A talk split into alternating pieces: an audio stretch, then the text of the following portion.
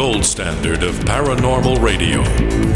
And now, here's Gene Steinberg.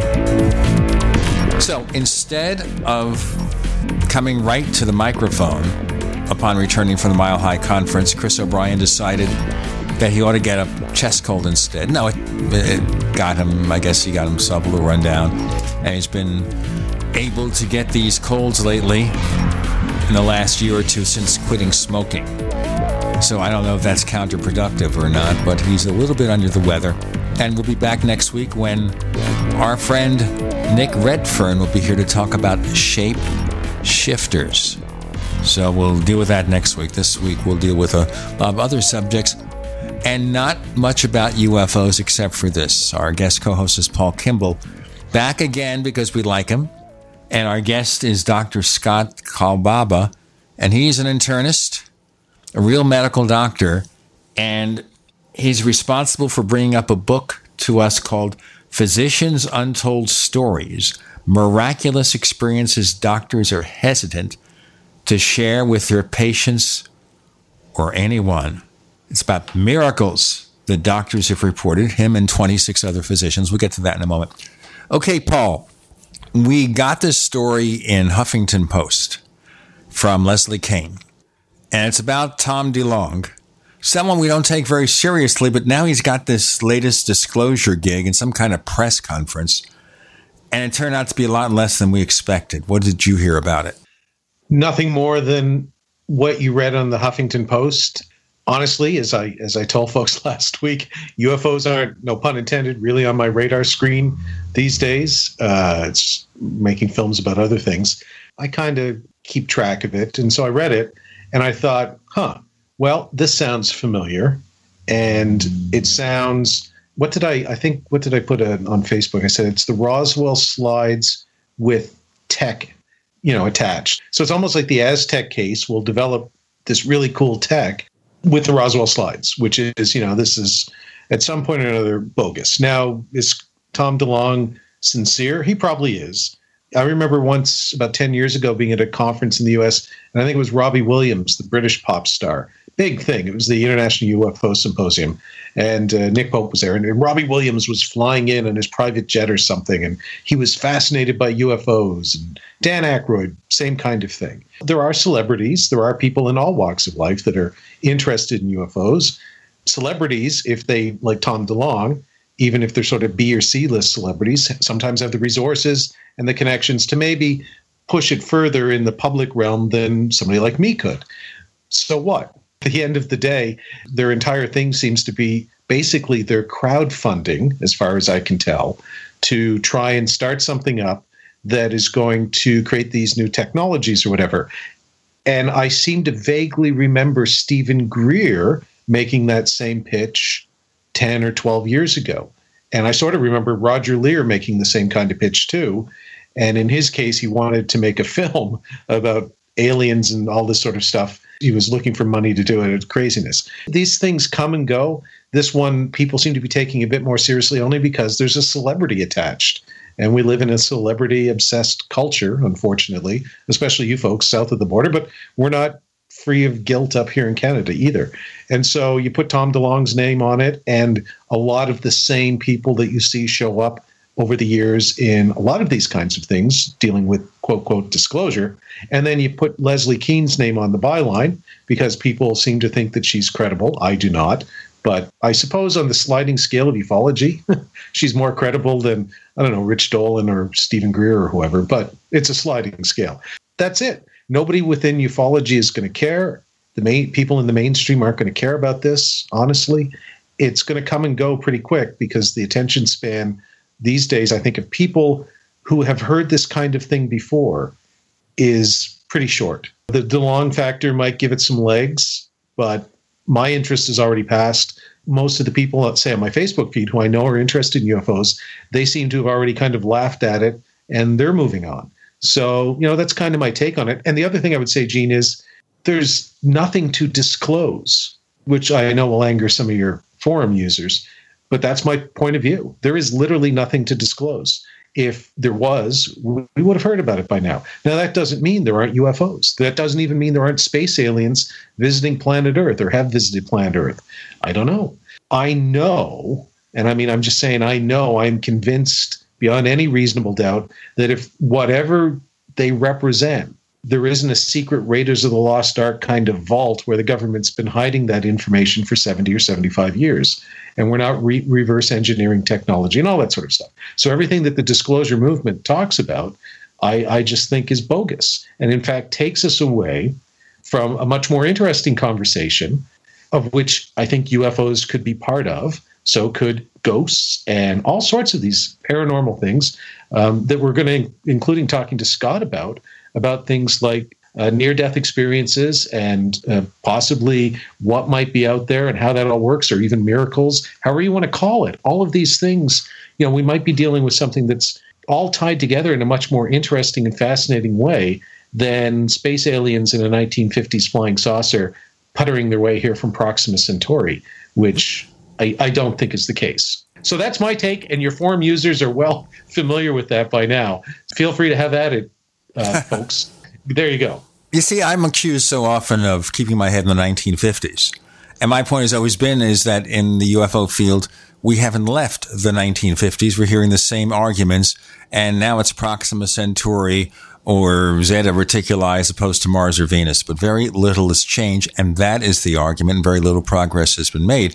And the Tom DeLonge thing is just another one of these representations of we're going to disclose something and it never right. ever seems to happen. It's the promise repeated every year, and the boy has cried wolf just too many times. And who's going to believe it? They've been crying wolf since the 1950s. You see, my head's back in the 1950s again. But I don't want to be unfair to our guest, Dr. Scott Kolbaba. Scott, have you any interest in UFOs before we get to your book? Not a great deal of interest. Thanks, Gene.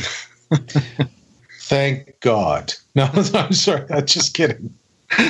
I think there's probably something else. I think there's probably something out there that you know. There's so many stars. It's it's hard to imagine that there isn't some life out there somewhere with billions and billions of stars. But uh, I'm not that into into UFOs. So sorry. well, then we're not going to talk about it, except for one thing I'm going to mention. And because we're going to mention uh, one of the cases, at least one of the cases here would be like a near death experience. And that is one of our friends, Red Pill Junkie, his real name is Miguel, who's a researcher and blogger, wrote an article for my newsletter and has talked about this in other places about a resemblance between near death experiences and UFO abduction cases. Hmm. So that's interesting. It doesn't mean that near death experiences mean we've met ET. It means that people claiming abductions have definitely not met ET. But let me ask you here this book that you presented, Physicians' yeah. Untold Stories. What gave you the idea to put all this in a book? I think there were two words that, that describe why I did this. And Gene, with all the work that it took me to write this, the two words are temporary insanity. uh, when I've got a busy job, I've got seven kids to take care of, would be temporary insanity. I started out thinking this would be a six month project, uh, very simple, and it dragged out to about four years. And you know, there there is something about these stories that I really just had to tell because these are such moving and emotional stories that I I really uh, I almost had to write this this book. And what got me one of the things that got me going, I, I listened to a couple of stories from docs. Now, docs don't; these are ordinary docs that I've I, in the book, and docs don't talk to each other about these kinds of spiritual and and uh, near death experiences very much at all. So, I suppose it takes one doc to know what to say to another doc. This is getting very fascinating, and listeners, we have lots of case histories to bring to you throughout this episode. Let's break it here, and then we'll continue with Dr. Scott Kolbaba. Our guest co host is Paul Kimball. I'm Gene Steinberg. You're in the Paracast.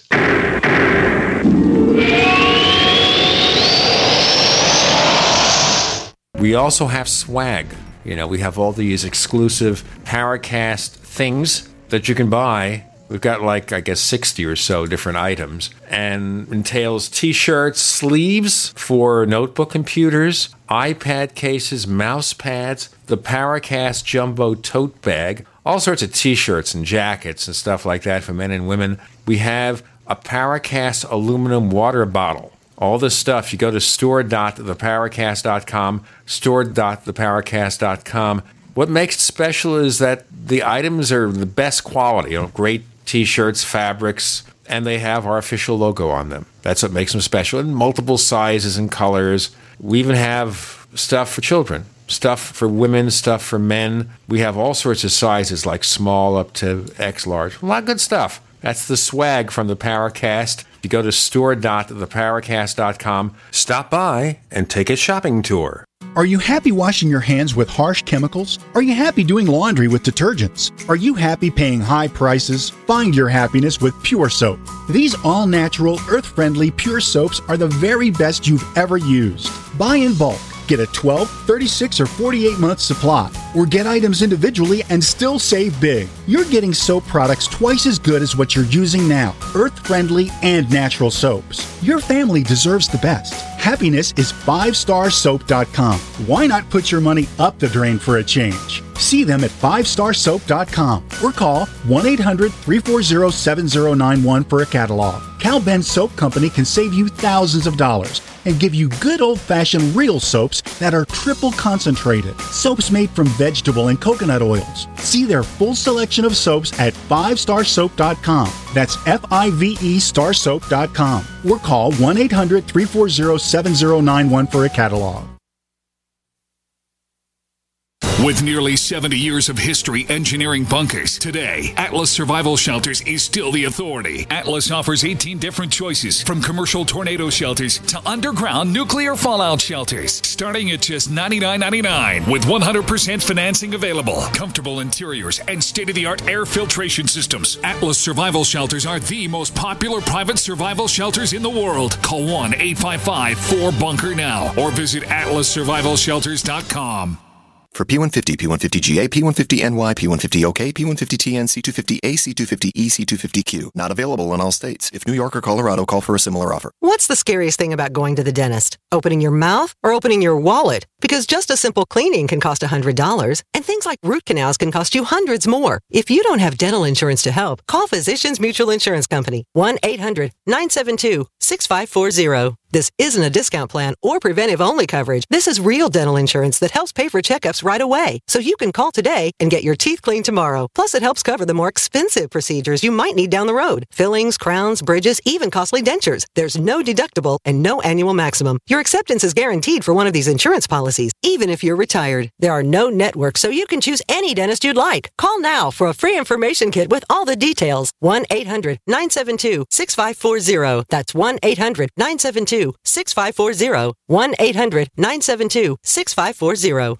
Dr. Carolyn Dean wants you to have a free chapter of her new book, The Magnesium Miracle Second Edition, and it's available at magmiracle.com. In your free chapter, Dr. Carolyn Dean explains how magnesium is essential to support the structure and function and overall health of your body. Your free chapter is your guide to learn how to support your heart, bone, metabolic, lung, and mental health with this powerful mineral. The Magnesium Miracle Second Edition is available on Amazon, but right now get a free chapter at magmiracle.com, spelled M A G miracle.com. We'd like to hear from you. If you have a comment or question about the Paracast, send it to news at theparacast.com. That's news at theparacast.com. And don't forget to visit our famous Paracast community forums at forum.theparacast.com. We continue, but first a reminder before we talk to Scott about the book and about the doctors he's talked to we have a second radio show called After the Paracast, and we do amazing things on there because it's a continuation sometimes of this show. It's a separate show, separate interviews. So, for example, we talked to a guy named Monty Shriver about the Aztec, New Mexico case. A few months ago, an unheralded episode where he, as someone who lived in Aztec when this alleged flying saucer crashed in 1948, can tell you he never heard anything about it. And when he went to his class reunion, he asked everybody he knew. and they never heard anything about it, listen to that episode, but you have to be a member of the Paracast Plus. Go to plus.theparacast.com. That's plus.theparacast.com to learn more about after the Paracast. We also give you the ad-free version of this show. And Paul Kimball's got some exclusive stuff he's going to be sending up in the next little bit of time. Dr. Scott Kolbaba is a medical doctor, an internist, and he is responsible for putting together this book called Physicians Untold Stories. And Scott, before we broke, you were telling us here that you were talking to other doctors about things they don't generally share. How'd that come about? I'm not sure why a couple doctors approached me. I've been in practice a long time. I've never heard any unusual stories up until just before I started to get interested in writing this book. At that time, two doctors came to me with these really, really unusual stories. I'll, I'll tell you one real quick. It's uh, Steve Heim is an orthopedic surgeon, that's a back surgeon. And we were having breakfast. And toward the end of the breakfast, he said, You know, I just have to tell you the story. I, I don't know why, but I, uh, I, this last weekend I was skiing in Colorado with my wife and my wife's sister, and and he's an expert skier. He he does these triple black diamond runs all the time, and and he's an expert skier as is his wife. I do not ski, and I have no idea what you just said. okay, those are the the runs where you look down and you say, "I'm going to die if I take this run." Okay, those are the, that's the kind of run he, he's on.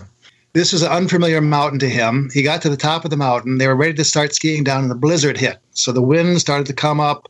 The temperature dropped about 40 degrees. The snow was coming down sideways and upside down and all over the place. They could hardly see anything in front of them, but they had to ski down the mountain. So they start skiing down the mountain. They come to about halfway down, they come to a, a grove of trees, pine trees, and they had to go to the right or the left. Dr. Heim went to the right. The girls happened to go to the left. Dr. Heim thought they were all going the same direction. And as soon as he realized that, he decided to ski back through this grove of trees to get back to where the girls were. Well, all of a sudden, while he's skiing through this grove of trees, he has this really unusual feeling in his chest, like there's something dreadfully wrong here and, and he couldn't he couldn't understand what was wrong and all of a sudden everything became very quiet despite the snow coming down the wind blowing he could hear his breath he could hear the snow under his skis and he felt like he had to do something that had life and death proportions, and he wasn't sure what it was. So he stopped skiing. Now, he knows that the girls are waiting for him on the other side of the grove of trees, and he can't see them. But he stopped skiing. He sunk down in five feet of powder snow, and he's standing there wondering what the heck he's doing. He took off his skis, and then he has this crazy idea that he has to walk up the mountain uh, in the opposite direction from where the girls are waiting. So he's walking and climbing and walking up the mountain has no idea what he what he's doing, but he still has this feeling of dread in his chest, and and there's still this this eerie silence that that he can't get over. He can hear the crunch of the snow under his boots, and it's just really really quiet, despite the snow coming down, the wind blowing, and he comes to a big pine tree in his path. And there's a thing called the tree well, which is where the snow comes down to the base of the tree and then it goes up to the five feet of, of snow. And he's standing in front of this tree wondering what the heck he's doing. And he looks down into this tree well and he suddenly realizes why, why he's there. There's a shape of a body under the tree, covered with snow. Now, he's a trauma surgeon, so what better person to happen to across the body in, in the middle of the woods than a trauma surgeon. So he brushes off his, his face. He looks like he's dead. He's got a gray face. Doesn't look like he's breathing. But a, tra- good trauma surgeon goes farther than that. He reached down to, the, to his neck and felt his carotid artery to see if he had a pulse. And sure enough, he had a real a thready pulse, but it was a pulse. He knew he was shocky, hypothermic, you know, almost at death's door. So he, he went into trauma mode. He brushed all the snow off. He knew exactly what to do. Started to yell for help. Help! Help! one of the last skiers that was down coming down the mountain heard his cry, came to his side, and he said, "What can I do?" And Steve said, "Go to the nearest phone, or as soon as you can get to the ski patrol, get him up here. This guy's almost dead." So the guy took off, and he was ski ski down. And about 20 minutes later, he could see the light from a snowmobile pulling a gurney that came up to his side, loaded this unconscious skier onto the gurney, and took him back down to the lodge where an ambulance was waiting, and took him off to the hospital. By this point, Steve was shivering and cold and adrenaline because he'd taken off both of his jackets to cover this guy and keep him warm. Put his jackets back on, got back to where the girls were still waiting for him on the other side of the grove of trees, and skied down the, the mountain to the lodge. There, he got his, his special reward a cup of hot chocolate. the next day, he called up the hospital and find out to find out what had, had happened to this poor unconscious skier. The skier was awake, he was alive, The orthopedic surgeons that were taking care of him at the time were complimenting him on the great job he did splinting his leg in the field because he had a broken leg. And Steve took a tree branch and some of his clothing and, and splinted his leg. So he was he was fine. He was going to live. There was no serious uh, problem at all. And so Steve said to me, this was more than just a coincidence. That had to be some kind of divine intervention. Somebody upstairs was looking out for this guy. And then he said to me something that was very interesting. Two people were saved that day. And I said, What do you mean two people were saved that day? And he said, Well, the skier was saved, but I was saved too. And I said, What do you mean? I don't understand what you mean. And he said, About two years ago, I was skiing with my father. And my father was in Michigan, and it was a um, cross country skiing trail. And it was pretty vigorous. My father arrested on the trail, had a heart attack and arrested. I ran him down to the first aid station where there was actually a doctor, and we did CPR for about an hour, and he died. I could never get over that. I'm a doctor. I'm used to saving lives and not losing lives. And I thought that I was responsible for his death. And when I found this skier on the mountain, when I saved his life, I realized that I can't save everyone and that somebody else is in charge of life and death and not me. My guilt disappeared. And now I feel much better about myself and I, I can go on with life realizing that it was my father's time. But someone, and maybe my father was involved with this, gave me a second chance. And I was able to, to succeed and save this skier. And now two people were saved that day the skier and me. And I'm, I'm coming back to life again. When I heard that story uh, and a couple others, I thought, I've never heard a story like this before from a doctor. So I, I, I have patients that are in pretty much every occupation you can imagine. So I have a publisher that's a was a president of a publishing house. So I called him up and I said, "Let's have lunch. I'd like you to listen to a couple stories. I think they may have some merit to, to writing these down, but I but I need to know, and they could be totally worthless." So we had lunch, and I was telling him the stories, and I was eating, and I wasn't paying attention to what he was doing, and all of a sudden I, I realized he'd stopped eating. So I looked up, and he had tears in his eyes he said to me, These are such moving stories. You have to publish this book. You have to write these stories and get more stories. The world needs to know that this, this is happening and that this is happening to, to responsible people like doctors that don't normally believe in this kind of stuff. And so I did. We got more to come with Dr. Scott Kolbaba and what inspired him to put this book together. With Gene and Paul, you're in the Paracast.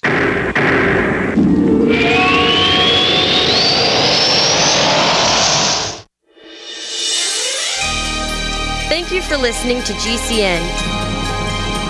Be sure to visit GCNlive.com today actual testimonials from real Numanna customers. I've tried all kinds of food storage, and Numanna is by far the best. I'm a single mom with two teenage boys and a full time job. I don't always have time to cook a four course meal. That's where Numanna has been such a blessing. I can spend less time in the kitchen and more time on what matters most, like helping with homework. Find out for yourself. Order online at thepowermall.com. That's thepowermall.com. Numanna is. Food stores I love to eat. Yum! Thepowermall.com.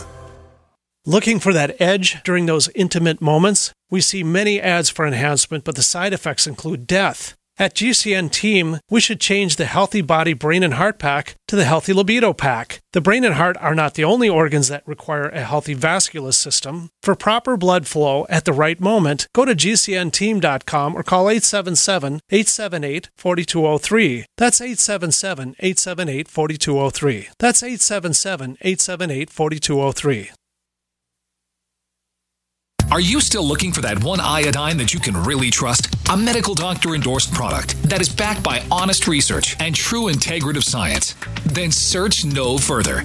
Go to NutriMedical.com for Dr. Bill Deagle's Nutriodine, proven time and time again to be the very best iodine available for you. Nutriodine is the only Tesla activated monatomic plasma iodine in the world. It optimizes mitochondrial function and generation of new mitochondria from totally neutralizing the venom from a desert recluse spider bite in Southern California to eliminating malaria parasites reported by medical missionaries in central India. Dr. Bill's Nutriodine is simply the most powerful healing formula there is. Nutriodine clears the body of all known pathogens, restores it to an alkaline state, and even promotes stem cell regeneration. Order Dr. Bill's Nutriodine today at 888 212 8871 or visit us online at NutriMedical.com. We all know that Berkey Water Purification Systems are the most trusted name in water filtration. As an authorized Berkey dealer for over six years and serving thousands of satisfied customers, the Berkey Guy offers amazing specials for Berkey water filtration systems. The Berkey Light systems include a set of self sterilizing and recleanable black purification elements that purify water by removing chlorine, pathogenic bacteria, cysts, and parasites to non detectable levels and remove harmful chemicals such as herbicides and pesticides. Order the Berkey Light system today, complete with two black Berkey elements for only $231, and the Berkey Guy will ship your order free of charge. With the purchase of a Berkey Light, the Berkey Guy is also offering a set of fluoride and arsenic filters for only $39.99. That's over 30% off the retail price. Call the Berkey Guy at 1 877 886 3653. That's 1 877 886 3653. Or order online at goberkey.com. That's goberkey.com today.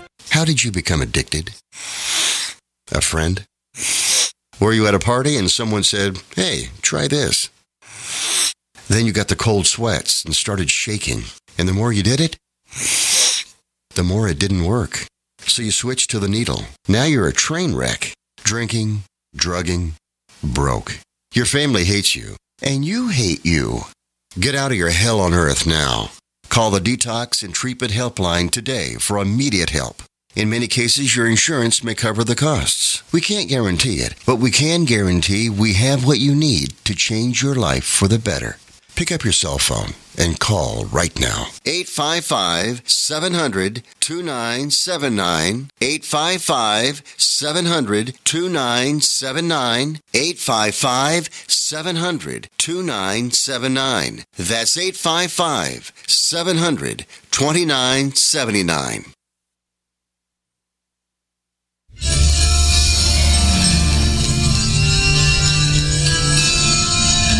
Hi, this is Bryce Zabel. I'm the producer of Dark Skies, the co author of AD After Disclosure, and you are listening to the Paracast, the gold standard of paranormal radio.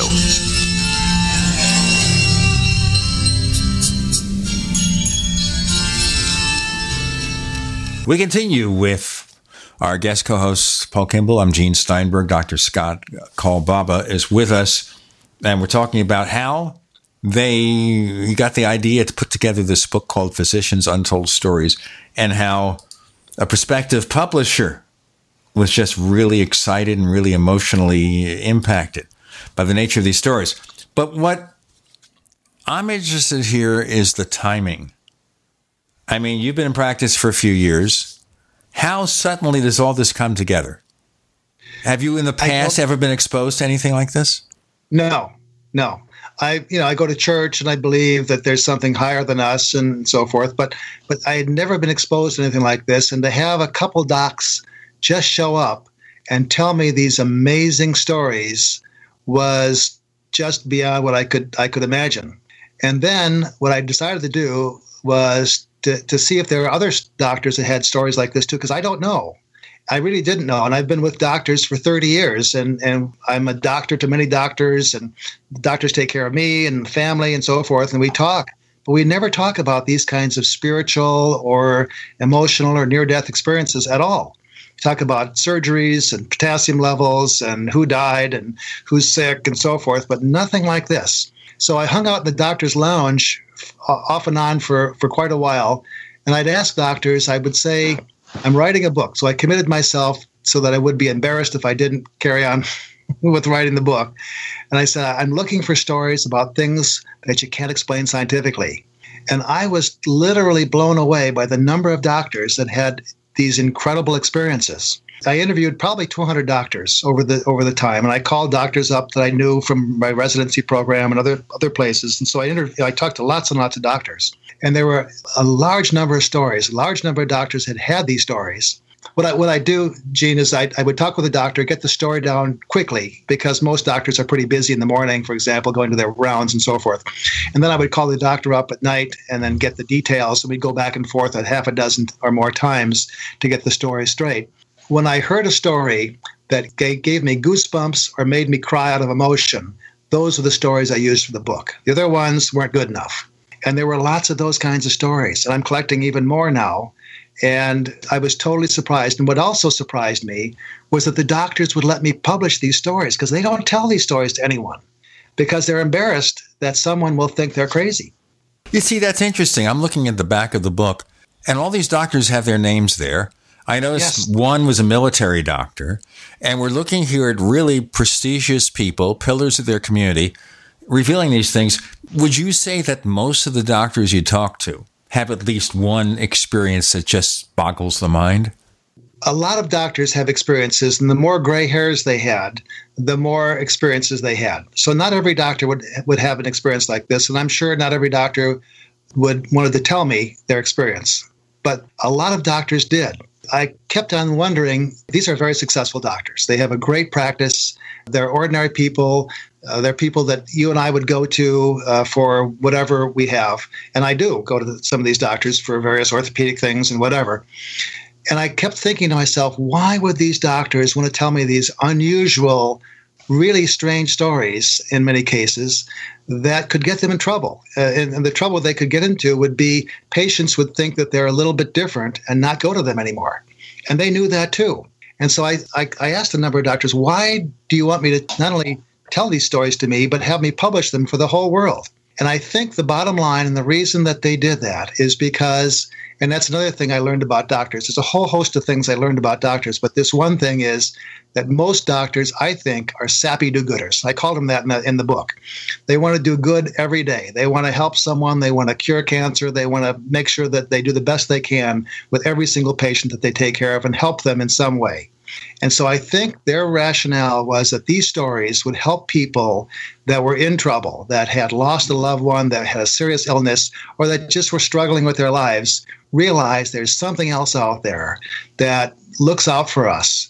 And you can call it what you want. Most of the doctors call it God, some call it universe, whatever you want to call it. There's some force that's higher than us that looks out for us and helps us in our day-to-day lives, and that there's a place where people go when they when they leave the earth. And this can be very reassuring and give people hope. And I think that's what the doctors wanted. They wanted to give people hope that there's something else that uh, when they're in serious trouble, they've got a friend that's higher than us.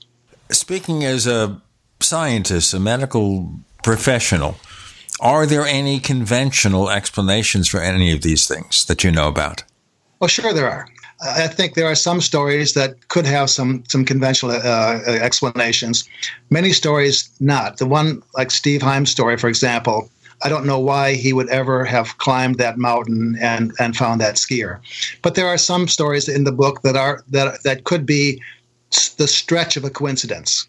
But really, most of them are pretty unusual and have no logical explanation that that I can come up with.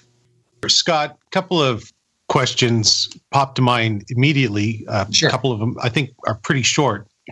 Of all the doctors that you talked to, and you talk about yourself being a person of faith, you go to church and everything. Yeah. Um, how many of them were? How many were talking from a Christian point of view? How mm-hmm. many were talking from, a, say, a Jewish point of view, a Buddhist, a Muslim, even maybe an agnostic? So, was there a, a particular set within religious traditions or faith traditions that seemed to predominate, or was this something that you noticed was applicable to all elements of the sort of faith spectrum, if you will? Interesting question. Uh, about half the doctors I talked to had a pretty solid belief. Uh, most of them were Christian, uh, not all of them, but about half the doctors didn't have a religion, didn't go to hmm. church, and and um, couldn't say that they belonged to Methodist or Catholic or Jewish or whatever. And what I found though is that most doctors that I talked with, especially the ones that had these stories, were were profoundly spiritual. They knew that there was something else out there, and these stories, I think, helped uh, solidify that faith. But they did they didn't practice the faith necessarily, and they didn't go to church, and they didn't talk about it. Uh, there's one doctor that that I thought was the crustiest doctor I know. That was kind of rough and gruff, and and I won't mention who it is, but he was one of the most spiritual of, of all the doctors, and really had a strong faith and strong caring for the the people he took care of. And he was also one that did so many incredible uh, things that that um, helped the community and helped uh, children and helped uh, others in so many incredible ways. So it was the whole spectrum, Paul. It wasn't it wasn't just all the religious doctors that came to, to me with these stories. Many very uh, uh, what we would consider unreligious doc- uh, doctors that didn't have a that didn't even have a religion, couldn't even say that they were Catholic or Methodist or whatever. Sure, and I'm just as interested in the other side of the equation, which would be the patients or the people who were, you know, involved in these stories. Um, so, when your book, for instance, you talk about um, unconditional love and how prayer can have uh, a real impact on folks and faith and that sort of stuff. Mm-hmm. And I'm just curious do you think that that is would you ascribe that to being particularized as many people in all faiths i'm certainly not going to pick on any faith mm-hmm. but all of them have elements within them that say, well, ours is the best and the rest there's, you know, you're going somewhere else? Or do you think it is a, almost a universal concept um, in your experience when you talk to these folks and stuff uh, that could apply to anyone? So you don't necessarily have to be a Christian or a Jew or a Muslim or even a, a believer if you if you sort of um, maybe give yourself over or open yourself up in your moment of need that, that was my experience. My experience was that, that you don't have to be any particular religion or any religion to have some of these things happen to you. So that people that prayed uh, that were in desperate circumstances, for example, may not have a religion, but their their prayer was still answered, or that they still got some some um, uh, divine intervention in their lives, even though they weren't very religious. This is just getting more fascinating. It really is. Dr. Scott Kolbaba, Gene Steinberg, Paul Kimball, you're in the Paracast.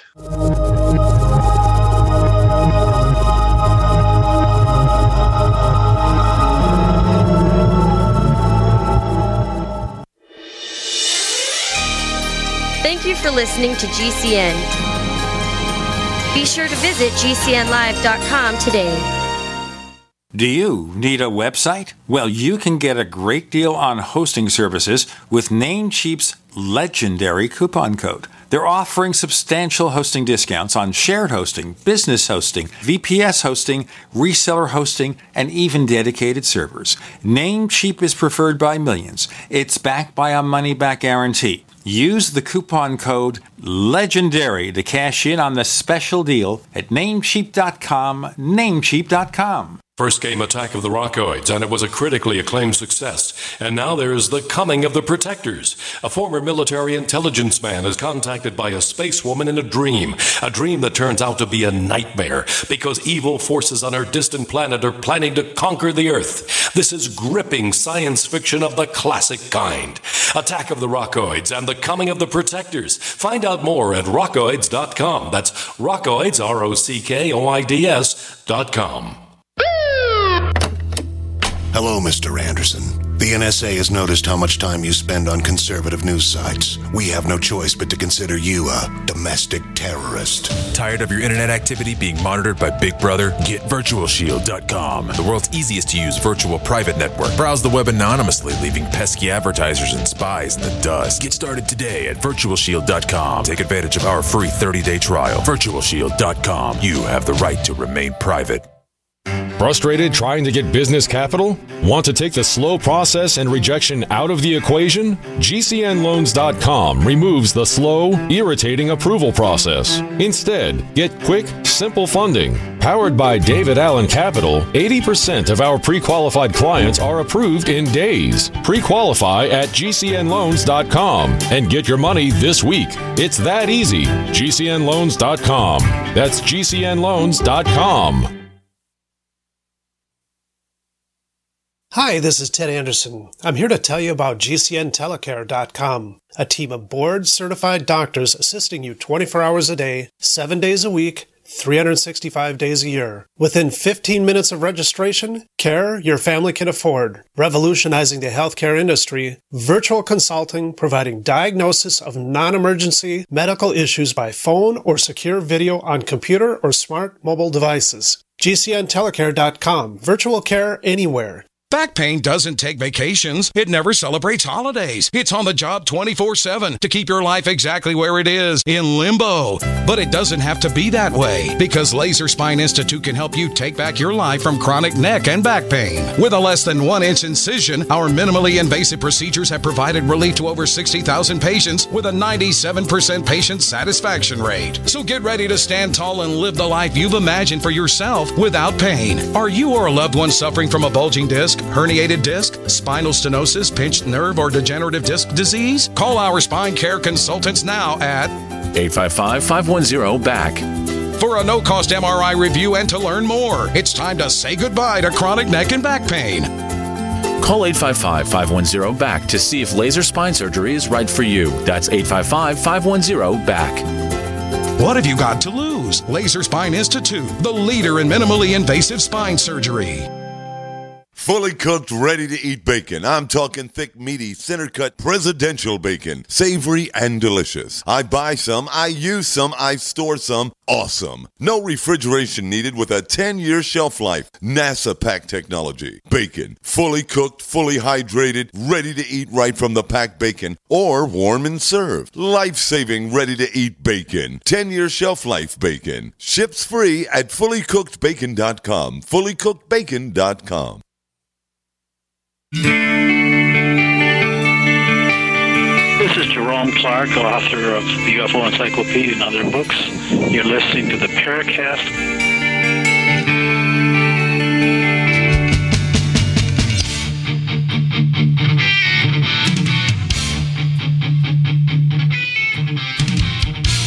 That is really interesting when you talk about that, Scott, that there's no correlation between anyone's religion. It's how they behave and live their lives. And it doesn't matter what religion you have. And I think that argues more for being a good person than following any particular religion, don't you think? I'm not sure what it is, Gene, to be honest with you. I most of these docs were, were really good people and, and they, they believed in doing some good in the world. And like I said, they're sappy do-gooders. So I don't know what it is. All I know is, and, and the conclusion I came to was that there's something else out there that helps us uh, do the, the good things that we're trying to do and and may intervene in our lives in wonderful ways at times whether whatever religion we are. Isn't it also true that when you're suffering from a serious illness sometimes your attitude towards it can help with the process of getting better no question about that. No question about that. My nurse came up with a with an interesting study. You know, they all they publish all these crazy studies, and their interesting study that they came up with. We're getting flu shots now. It's flu shot season, and she came up with a study that that found that people that have a happy attitude when they get the flu shot have higher antibody levels. so I, I don't think we can explain all these things, but there's no question that people that have a positive attitude do better always with cancers or any kind of illness. And so I think that's that's been proven multiple times. So here's a question for you, Scott, and I hope it's 80 years until this happens to me. But I'm 50, so the odds are against that. I walk into a doctor's office, and the doctor gives me a bad diagnosis, uh, whatever it is, and says, yeah. you know, this this could go good or it could go bad. I would suspect that most patients, I would certainly be one of them, would never even think about asking a doctor about, you know, I'd ask them, like, say it's cancer. Well, is it chemotherapy, radiation, surgery? What are my options here, doc? Prayer wouldn't be on my list of things to ask. Like, should I be doing this? In your practice, leaving aside the book for a second, the folks you talk to, but in your practice over all the years, how do you think doctors in general or nurse practitioners or whatever would receive that kind of question from a patient who maybe is facing a, a bad diagnosis. Um, if they were to ask them, well, you know, what do you think, doc? Like, can you have that kind of conversation? That's the kind of conversation I'd have with my wife or my best friend. I'm having trouble imagining it with my doctor because we have this view of them as white coated gods almost, exactly. you know. Exactly. Um, as opposed to sometimes human beings who you can talk about the most spiritual or, or personal or emotional things. If you're a patient, put yourself in the patient's shoes. How do you have that conversation? Most patients, for most doctors, or for many doctors, that conversation would not go well. Doctors are busy; they want to get to the scientific end of things, and and the spiritual thing is is not on their radar. Which is one of the reasons I wanted to write this book because I want people, patients, and doctors both to realize that there is a different side. There's another side of medicine that's not scientific. There are spiritual things in medicine that help us heal, that uh, may do that. A prayer may may do amazing things. So I'm hoping that as this book gets out more and more, that more people can talk to their doctor about spiritual things, and more doctors can talk to their patients about spiritual things. Hmm. Yeah, well, like I said, I hope it's 80 years until I have to have that conversation in any way, shape, or form. It's probably a lot closer than that. The when you would talk to folks about these stories, I want to ask you specifically about the idea of near-death experiences. Mm-hmm.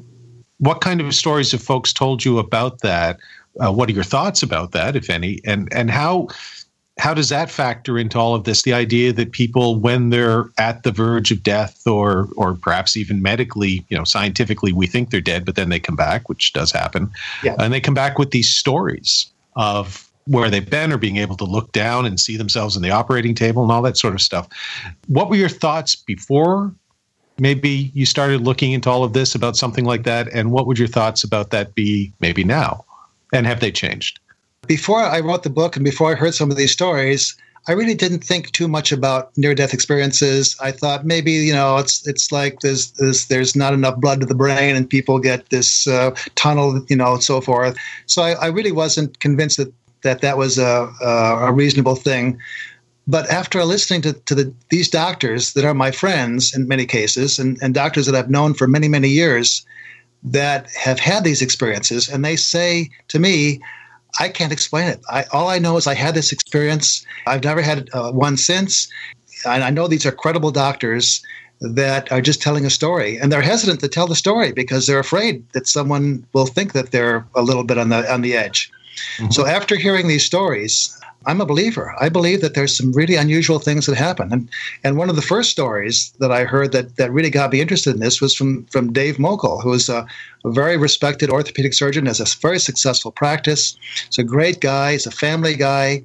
And he came up to me on the on the floor of the hospital. He grabbed my arm and said, Scott, I've got this incredible story to tell you. And this was before I got interested in writing the book. And, and so I said, okay, Dave, tell me the story. And he said, well, I can't tell it to you here. And I said, why not? And he said, well, it's, I think people think I'll, uh, they might hear me. They'll think I'm crazy. So we went into an empty patient room and he, he said, I, I, Mary is a mutual patient. She was on the operating table. I was going to do her ankle surgery and she arrested when I when we gave her the antibiotic. It was a cephalosporin antibiotic we gave her, and she had an anaphylactic reaction. Heart hmm. stopped, eyes closed, not unconscious, no response to pain, no breathing. She was dead and they called the code. Everyone rushed in from the other rooms. They started doing CPR, and one of the techs that was doing CPR that had red hair uh, under his operating room cap uh, was not doing CPR adequately enough, and Dave asked him to stop. And when he did, and he pushed him aside, you know, because he was in charge of making sure that her life was going to be saved. So he started doing CPR, cracked, cracked, cracked a couple, couple of her ribs, unfortunately, but he was he was doing adequate CPR. She was a big lady. And finally, after some adrenaline a few other things, she came back, but she didn't come back to consciousness. And the next day, she finally woke up. A cardiologist took over, and it was, it was clear that, that the antibiotic had caused her arrest. And when she was about ready to go home from the hospital, Dr. Mokel wanted to give her some instructions on how to take care of her ankle. And she said, she interrupted him and said, Thank you for saving my life. And Dave is a humble guy, said it was just a team effort. Everyone pitched in. And she said, No, no. I saw you push that guy aside with the red hair, and I saw you take over the CPR. And that's when I started to come back. And he hmm. said, Well, how? He, he was just floored by that. He had to sit down. He couldn't couldn't even understand how this would happen. And she said, when I arrested, I came, I went, my my body or something went up to the, my spirit went up to the top of the room, and I could see everything that was happening in, in the operating room. And while I was doing that, I could see you paging Dr. Kolbaba, looking at the door, hoping that he would come to help assist with the code. And I wasn't in the hospital. I saw the red guy, the guy with the red hair, being pushed aside and stumble away. And she mentioned every minute little detail of that arrest and that resuscitation.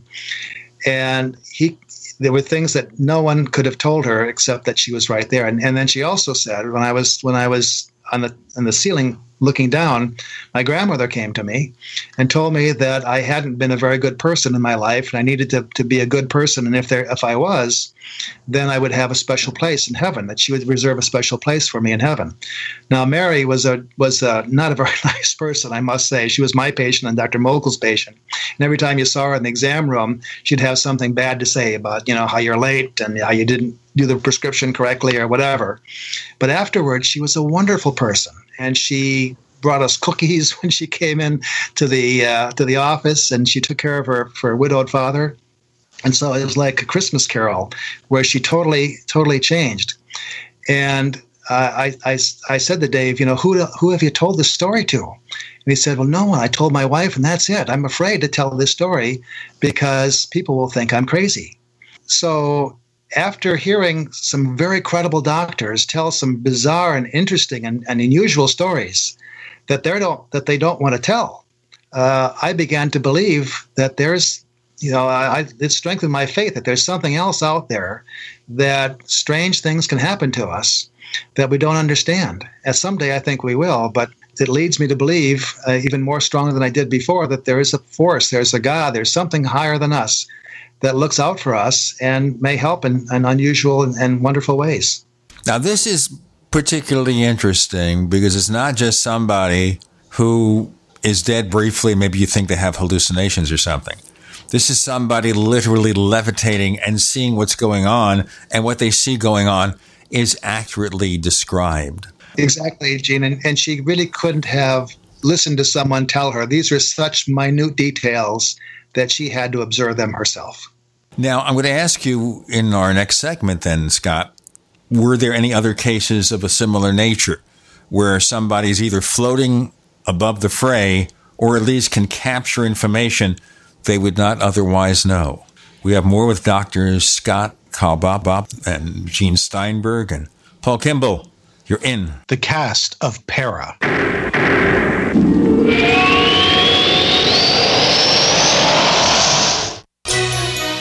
You for listening to GCN. Visit GCNlive.com today. Attack of the Rockoids has been well received by critics and readers alike. It's a thrill a minute story you'll never forget. A former U.S. military intelligence officer is haunted by intense dreams about a beautiful woman pleading for his help after a terrible battle in outer space. But the dreams turn out to be true and thrust him into a telepathic love affair with a woman whose faraway planet is intent on destroying the Earth. And now the gripping tale continues in The Coming of the Protectors. It's the second book of the Rockoids trilogy, a galaxy spanning adventure that pits our hapless heroes against powerful, fanatical enemies that threaten the lives of freedom loving beings everywhere. Attack of the Rockoids, and The Coming of the Protectors. Classic science fiction at its best, available now. For more details, visit rockoids.com. That's R O C K O I D S.com. Has your body ever gone low blood sugar, feeling weak, shaky, knowing you better eat something fast? We all know high blood sugar can lead to many metabolic problems. At GCNteam.com, we have a healthy blood sugar pack focusing on the structure and function of stable blood sugar. Find us at GCNteam.com or call 877 878 4203. Nothing feels worse than unstable blood sugar. Call 877 878 4203. That's 877 878 4203. In an emergency, you need a fire now. But what if the wood is wet? No problem for InstaFire. Our non-toxic fire starter packs lights wet wood, floats, and can even burn on water or in any weather. Sustains winds up to 30 miles per hour, and each pouch weighs only 1.75 ounces. Need an emergency or camp stove? Get the InstaFire Inferno stove that boils 20 ounces of water in under 3 minutes with controllable heat and temps from 425 to 1500 degrees. Free shipping. Go to instafire.com and use discount code RADIO30 up to 3 times for 30% off your order. InstaFire. Fire in an instant.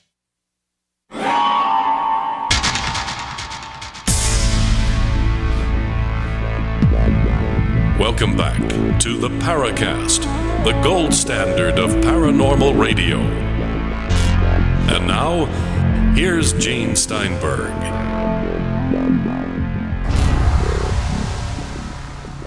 Yes, since we have a medical professional here, we'll talk about a cast next time I break my arm. I've never broken a bone. I shouldn't say anything about that though, because you know next week it'll happen, and then I'll be eating my words like that.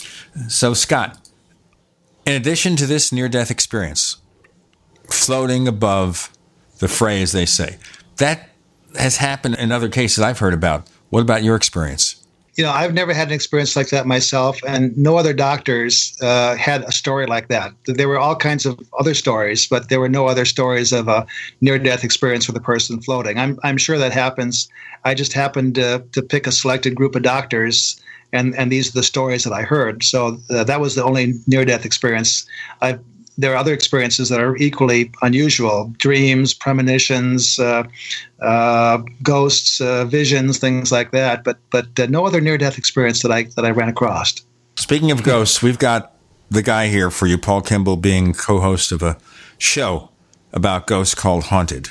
Tell us the ghost story there were a couple ghost stories that were really good. I think my favorite is uh, from from uh, uh, Jack Heitzler, who's a gynecologist obstetrician. He delivered our uh, let's see, our fourth, ch- third child, and the, our third child is still walking and talking and alive and well.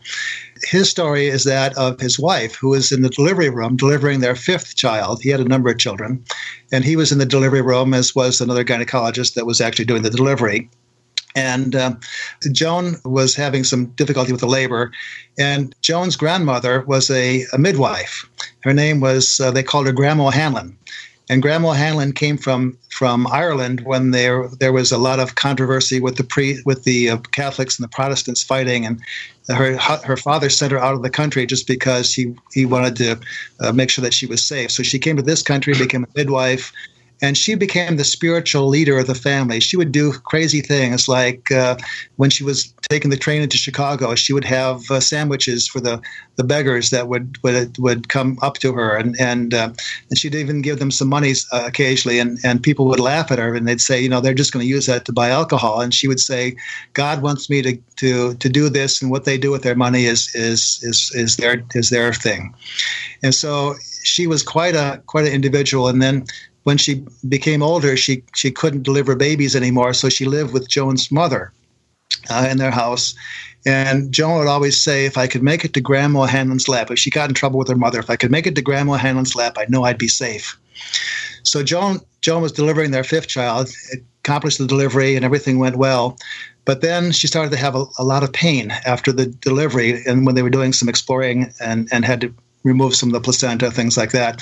So the normal thing to do in those days was to give a drug called trilene, which is a, a, administered by mask. So they put a mask over the woman's face, they give her trilene, she falls into a deep sleep, and they're able to do, accomplish their things, and then they wake her up fairly soon afterwards.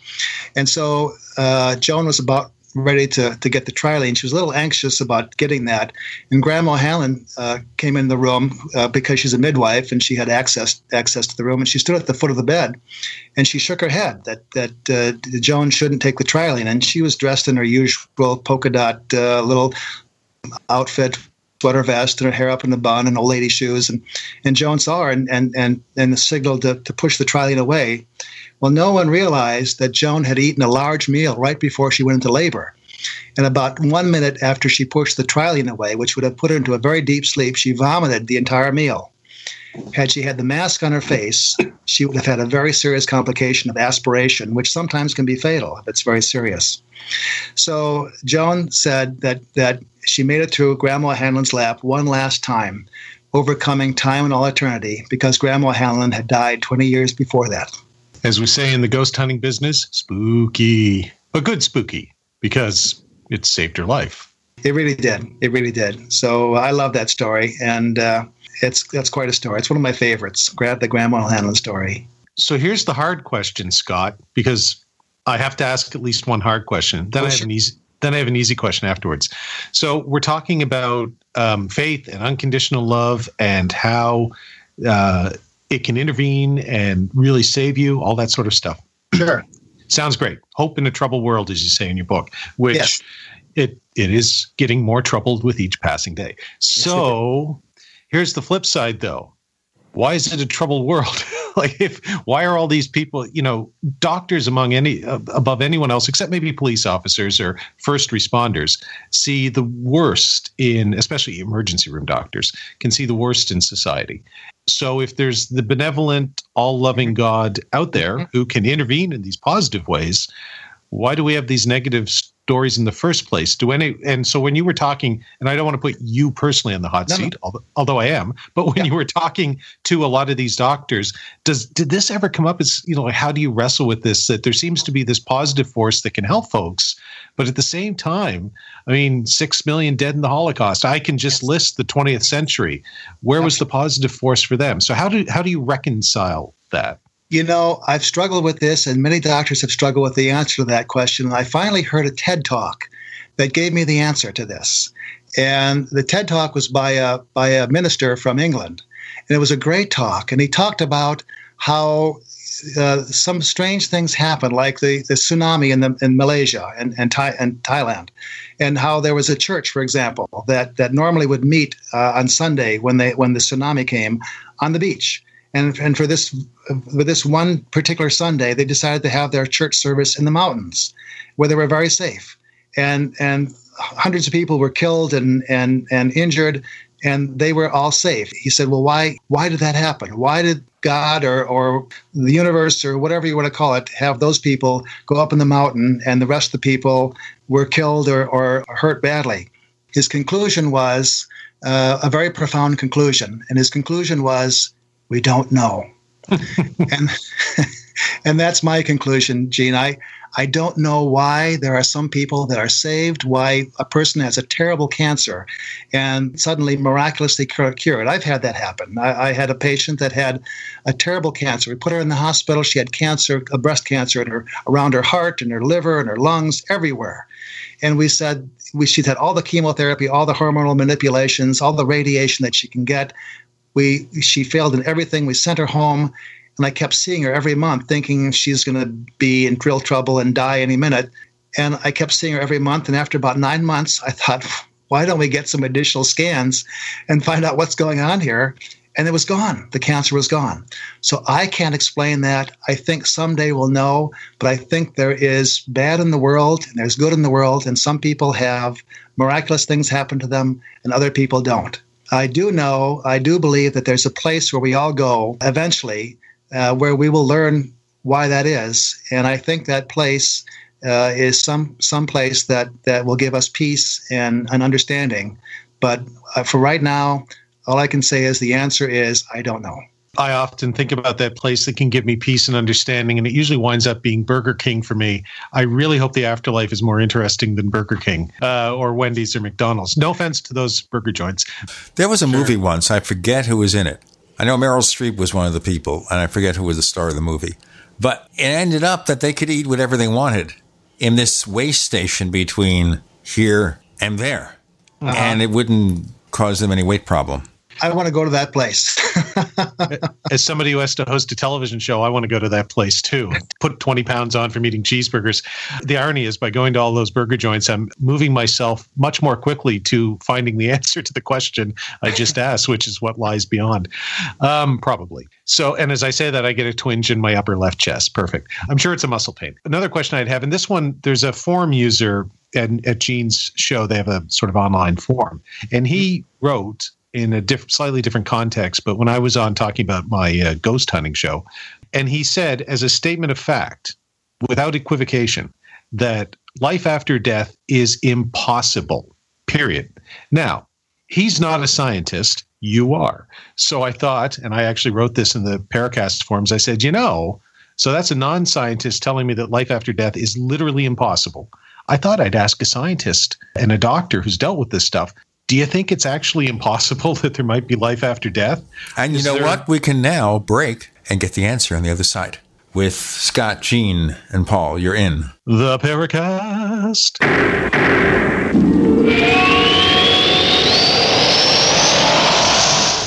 Attack of the Rockoids has been well received by critics and readers alike. It's a thrill a minute story you'll never forget. A former U.S. military intelligence officer is haunted by intense dreams about a beautiful woman pleading for his help after a terrible battle in outer space. But the dreams turn out to be true and thrust him into a telepathic love affair with a woman whose faraway planet is intent on destroying the Earth. And now the gripping tale continues in The Coming of the Protectors. It's the second book of the Rockoids trilogy, a galaxy spanning adventure that pits our hapless heroes against powerful, fanatical enemies that threaten the lives of freedom loving beings everywhere. Attack of the Rockoids and The Coming of the Protectors. Classic science fiction at its best, available now. For more details, visit rockoids.com. That's R O C K O I D S.com. Individuals and businesses with tax problems, listen carefully. Do you feel like you're losing control over your finances? If you owe over $10,000 in back taxes or have unfiled tax returns, we can help you take back control. The IRS is the largest and most aggressive collection agency in the world, and they can seize your bank account, garnish your paycheck, close your business, and file criminal charges. Take control of your tax problems now by calling the experts at Tax Mediation Services and take advantage of the Fresh Start program and new laws that may allow allow us to negotiate a settlement for the lowest amount possible. Our team of tax attorneys and enrolled agents can stop collections and get you protected so you can take control of your financial future. Tax Mediation Services is accredited by the Better Business Bureau. Call now for a free case review and a price protection guaranteed quote. Call Tax Mediation Services now at 800 610 7740. That's 800 610 7740. 800 610 7740.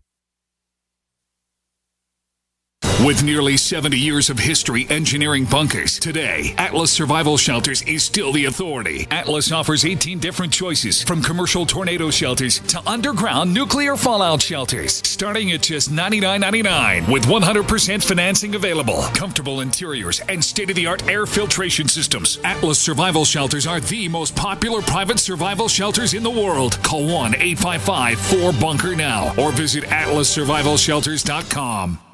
It's been said any society is only three missed meals away from chaos. Those times may be near. Think about it. Our country faces multiple terrorist threats and aggressions from Russia and North Korea. Social unrest and violent marches yet again may lead to looting of stores and city shutdowns. And our crumbling infrastructure leaves our power grid vulnerable to long term outages from a single cyber attack. When the chaos from any one of these threats arises, the government knows it can't provide during a widespread national emergency. That's why you need your own plan for self reliance. That's where My Patriot Supply comes in. Get a four week survival food supply for only $99. That includes breakfast, lunches, and dinners. Order online at preparewithgcn.com. 99 bucks for four weeks of survival food that tastes like homemade cooking and lasts up to 25 years from My Patriot Supply. Get your kits today at preparewithgcn.com. Free shipping is included. Preparewithgcn.com.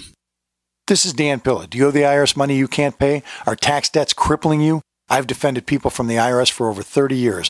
I've helped thousands and I can help you too. I wrote the book on IRS settlement and I'm telling you, there's no such thing as a hopeless case. Call 800 34 no tax to finally get free of IRS debt. With the IRS's new programs, there's never been a better time to solve your problem. Call 800 34 no tax. That's 800 34 no tax or my website, danpilla.com. We'd like to hear from you. If you have a comment or question about the Paracast, send it to news at theparacast.com. That's news at theparacast.com. And don't forget to visit our famous Paracast community forums at forum.theparacast.com. Okay, he's trying to bring out his inner Frank Sinatra there. Just trying to keep it fresh. And unfortunately, it stays in. I'm kidding. I will not comment about singing at all. Scott, you had the question there. A Yes. response? Let me give you a story to answer that question, if you don't mind.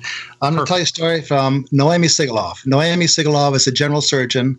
She is unusual because she is a female surgeon, and traditionally that's a male occupation. And when she tried to get into residency, everyone told her that this is not for ladies and it's going to be too hard and so forth, which just which just cemented her determination to do that. And she is an excellent surgeon. She was the only female surgeon in her residency program uh, of about 35 males and one one female.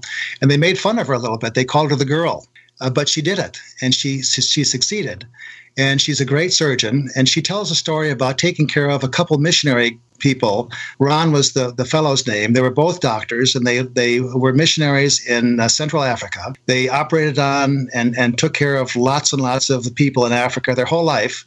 And when they finally had to retire, they came back here and she was seeing the wife for, for some medical conditions and surgical condition. Whenever they'd see her in the office, they would say, and she, uh, Dr. Sigelov admits that she doesn't have an organized religion, she doesn't go to church, but they would always ask her how she's doing spiritually. Some doctors would get offended by this, but the way they asked her, she said, was in such a kind, loving way that she was never offended. And one of the last visits they had together, the fellow Ron said, Someday I'm going to show you that there is life after death, that that God exists and, and that there's something else when we leave the earth. And she said that's that's nice. And and you know, she was very kind and didn't make fun of him at all. So they lost contact with each other and uh, she never saw them again. But one day, Dr. Sigelov was planning a, a three-day vacation to to um, your neck of the woods, Gene. She was going to to uh, Tucson, and she was going to leave early in the morning. But she had a case that night before because she was on call and had to operate real late at night, and, and so she had to make rounds really early in the morning because her flight was leaving later in the morning, and she had to see this person. So as she's going to the hospital, there was almost no one there. It was like four o'clock in the morning, and she opened the doors of the hospital, and as she opened the door, there was a blast of, of air that came at her, and just it's not unusual to have that happen.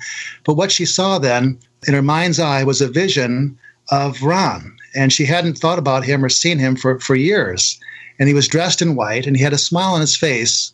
And she said the smile was a smile that that made her believe that he had accomplished an incredible mission in his life. And then she she was so taken back by this vision that she said, "Hi, friend," and and everything disappeared and she looked around to make sure that no one heard her no one saw her because she was a little embarrassed that she would even talk to to nothing in in front of her and she made her rounds and she went on her on her trip on her vacation and and she never likes to check her email when she's on vacation because there's always something that upsets you. So she shuts everything off. And when she was coming back in the airport in Tucson, she checked her email and, and there was an email that was that gave her goosebumps. And the email said was from the vice president of the hospital. It said, "I I regret to inform you that uh, Ron so and so, a good friend of the hospital, a longtime missionary, uh, died suddenly on Friday morning at 2 a.m. She made rounds at 4 a.m.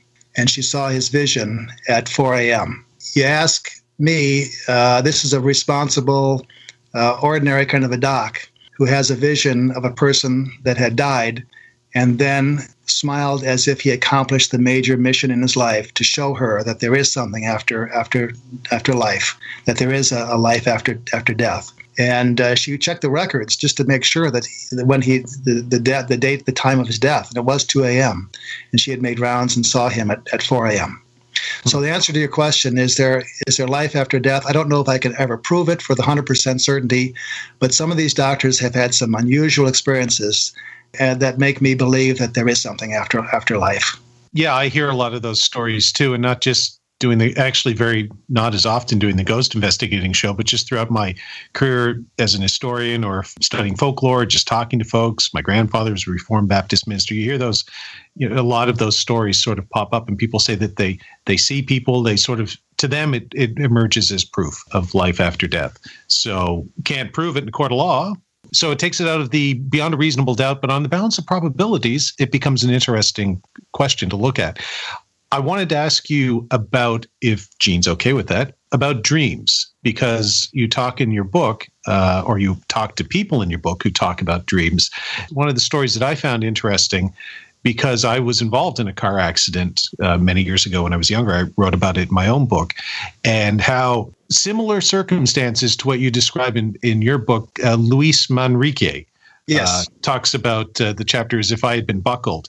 And it sort of resonated with me because I kind of had a near death experience having to do with a car accident like that too. Uh, maybe you could tell the story of Luis Manrique because it also um, it also touches upon the concept of dreams and, and how people maybe can see or hear things in their dreams that uh, that have an, a practical impact, if you will, in the real world.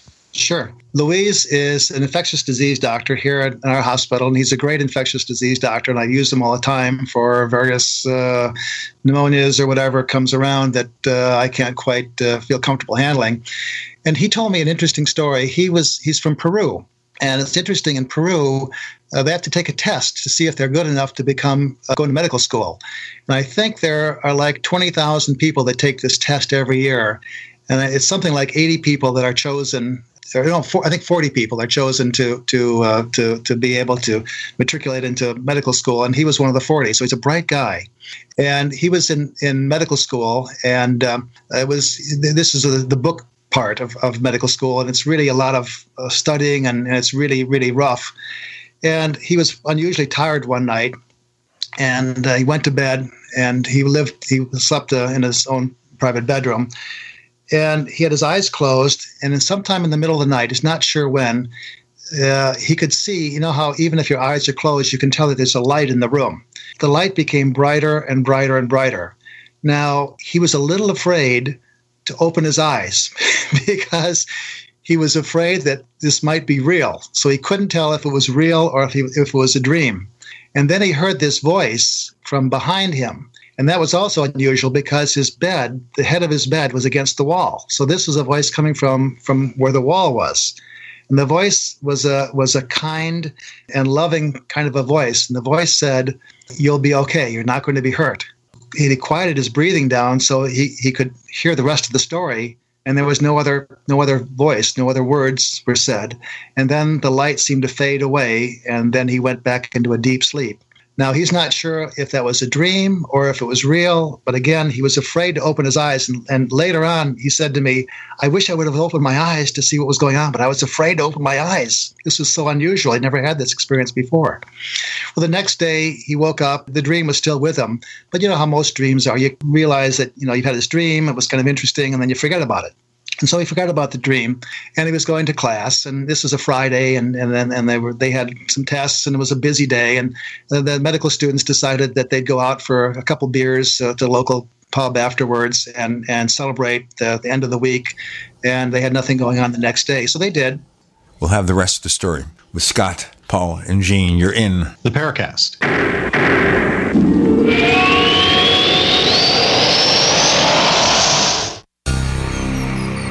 Thank you for listening to GCN. Visit GCNlive.com today. Maybe not today, maybe not tomorrow, but soon you'll need a plan and place to survive. Forget bunkers. You're not a live underground gopher. You need survivalist camps, the ultimate fully functional, off the grid mobile survival bug out house that's well equipped and custom built to outlast any other RV or trailer. Bold statement? You bet. See them now at survivalistcamps.com. That's survivalistcamps.com. Trust your family survival to survivalistcamps.com. Water is the single most important thing your body needs, so you want to be sure it's the best for you and your family. Since 2005, thousands have depended on Berkey purified water. The Berkey Guy provides the lowest priced filtration systems in every size for incredibly delicious water now and in an emergency get to goberkey.com or call 877 886 3653. 877 886 3653. Goberkey.com.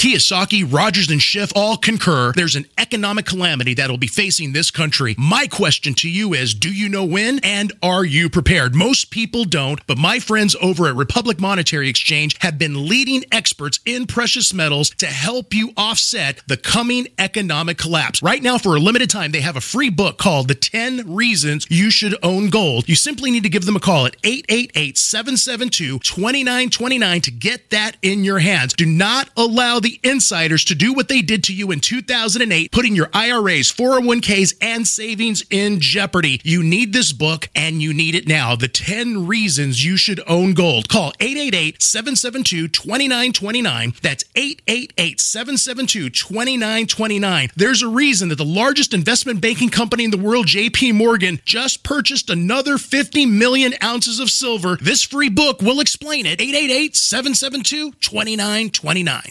Investing is a long term process. How many times can you think of in the last decade that the stock market has destroyed retirement funds for people just like you and me?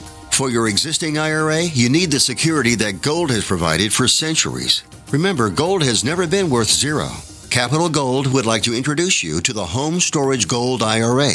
It's a self directed IRA set up with all the protection and tax benefits of an LLC. But the big difference in this IRA is you invest in gold and you hold it in your possession. You can't do that with stocks. That's security. You can transfer any type of IRA hassle free in days. Please call right now and learn more, and we'll waive the $500 setup fee and give you a free safe to store your gold.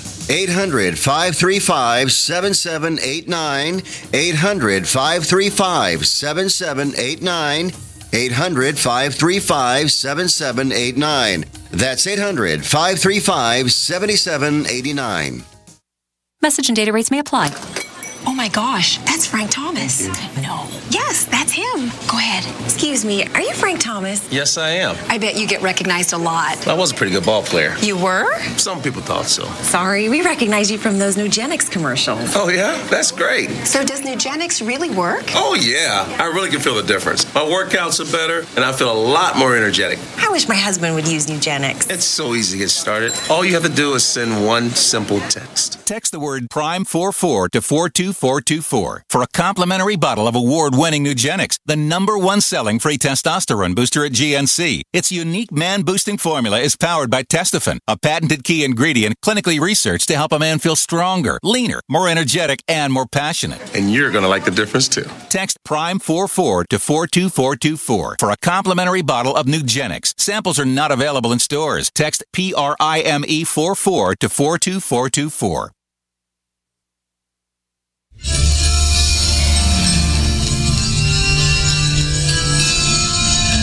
Hi, this is Bryce Zabel. I'm the producer of Dark Skies, the co author of AD After Disclosure, and you are listening to the Paracast, the gold standard of paranormal radio.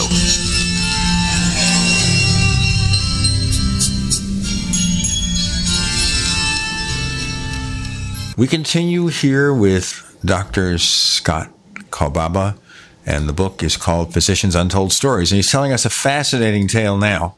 And we started with this group of people going out and maybe having a couple of beers to relax. Scott, continue, please. So these are medical students, and they're always exhausted. So after a couple beers, you can imagine how exhausted they were. They're half asleep, and they can't keep up with their friends. So they decide to leave, you know, fairly early. And after a couple beers, they're not used to drinking beers because they're studying all the time, and so they're a little on the high side. And, and when they got out into the uh, cold air, they woke up a little bit and, and they opened the windows and started to yell and had a, good time. And they had a designated driver, but the designated driver had had had as many beers as they had, so it's not clear why they had a designated driver. Anyway, the designated driver, Manuel, was was driving the car, and they got a little silly. They were crossing a viaduct, and, and as they were crossing this this bridge, the Manuel started to swerve back and forth, just having fun. And, and Luis uh, was in the passenger seat and became a little afraid, and he decided to, to buckle up. So Manuel, in an un, uh, in an unusual voice, an unusual manner, said, "You don't need to buckle." And Luis was was taken aback by the sudden suddenness of his words and and the, the force with which he said that because that's, that wasn't like him at all. And so he released the buckle immediately. Well, about two seconds after that, Man- Manuel came to a sudden turn and he couldn't navigate the turn. So the car rolled over. And those are the last words that Manuel was able to speak because the door of his, the, the driver's side door flew open. He was ejected out and he died a couple days later in the hospital. The car rolled over multiple times. And when it came to a stop, uh, Luis was actually pushed over into the driver's seat and he looked over to where he was sitting, uh, the passenger side, and the entire top of the car was crushed down into the passenger seat. Had he been sitting there, he would have been crushed to death. Had he been buckled, he, his life would have been over. And he had goosebumps when he realized what had happened. While the other people in the back of the car were, were still there. And, and so Luis decided to, to get out and, and run to the nearest station, police or I think it was a fire station, to get some help. So he ran there, got the fire department. They he took them back to where the car was. They helped the people that were injured in the back of the car, and he sat on the curb. And then he suddenly realized he looked around, and one of the paramedics came to him and said, "Can I help you? Are you hurt?" And he looked at his arms. He looked at his legs.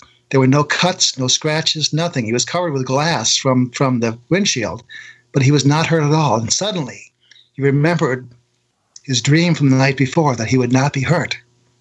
And he again had goosebumps, realizing that he had, must have been visited by some visitor that came from somewhere that, that we don't normally communicate with, that told him that he was not going to be hurt at all. And he went back home and he's a very religious kind of an individual. And he got on his knees right away and said a prayer thanking his father, uh, his heavenly father, for saving his life and not having injured, uh, be injured at all. Unfortunately, Manuel died, was ejected from the from the car. So uh, he still doesn't know exactly whether this was a dream or not a dream, but uh, it was something that he never experienced before or since. Yeah, it's interesting if you spend enough time talking about particularly in the Atlantic Canadian region in which I live. But there's a reason Stephen King wrote, you know, so many novels set in Maine. It's embedded in our folklore and our mythology here. The idea of forerunners, as we would mm-hmm. call them, uh, other cultures have different names for them. They can appear to you in dreams, or they can appear to you in waking dreams, or in all sorts of synchronicities or deja vu, all sorts of weird things that mm-hmm. give you this this idea of something that's coming, usually traumatic, frankly. Uh, you rarely get a forerunner saying you're going to win the lotto, uh-huh. but um, this idea that that these stories are embedded in our our tradition, our history, and to hear doctors talk about them, you know, scientists, is is sort of a, a bit of an interesting not culture shock for me, but just a shock. We'll say a shock. I'm a former musician. I'm a former lot of things. So when I was younger, I I uh, left the practice of law behind to play in a rock band, and so your chapter music in the emergency department is it Robin Moroz? Is that how yes. you would say his last name? Yes, yeah. Um, I like that one, and perhaps you could tell that story. I also hate that one because it brings in my fear of any medical procedure because a simple procedure that goes very very badly that you wouldn't you know in the aftermath expect. So that one frightens me but the story's fascinating and i love it because there's a musical angle to it but it also talks about this idea of, of a place beyond death. Perhaps you could tell that story because it's really it's actually a pretty fun and uplifting story except sure. for the one part that that i hate in answer to your, to your, uh, former comment too, Paul, you know, the book is all physicians.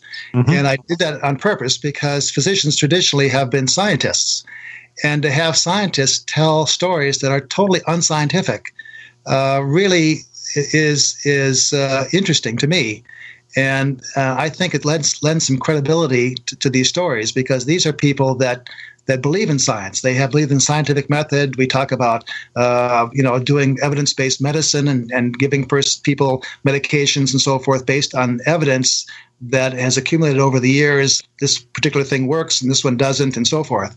So it was very interesting for me to have so many doctors come out with stories that are totally unscientific and you can't be can't be explained by by science alone. Mm-hmm. The one about music in the emergency room was was, uh, was one of my my favorites. Robin Moroz. One of the things I learned uh, in, in, talking with these docs is some of their their history.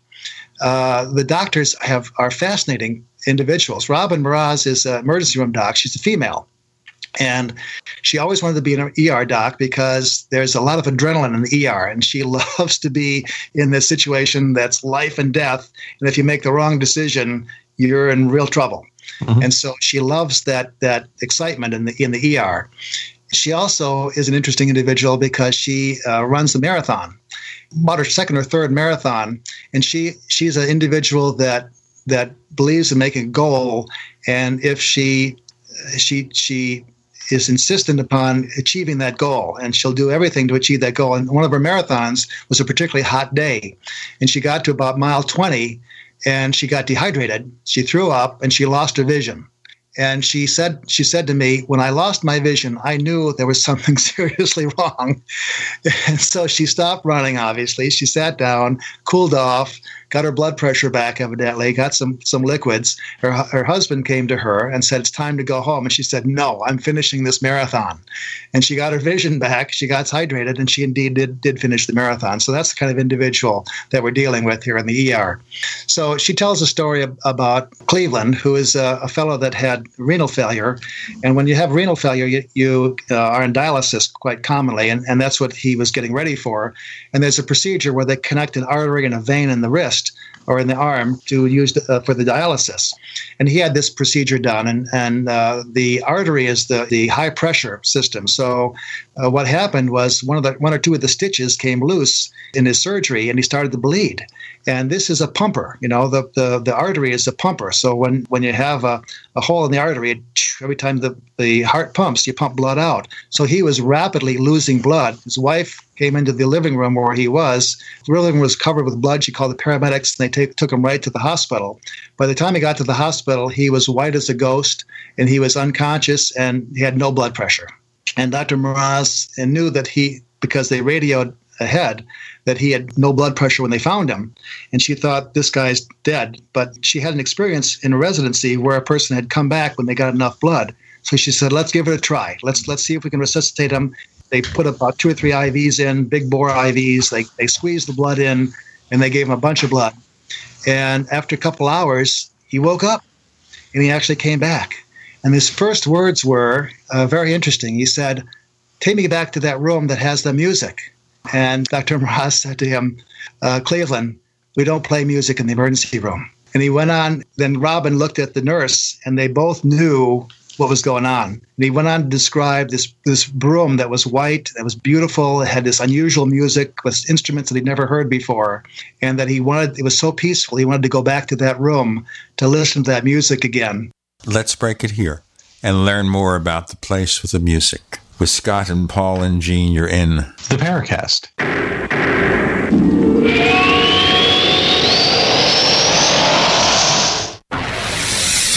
You are listening to GCN. Visit GCNlive.com today.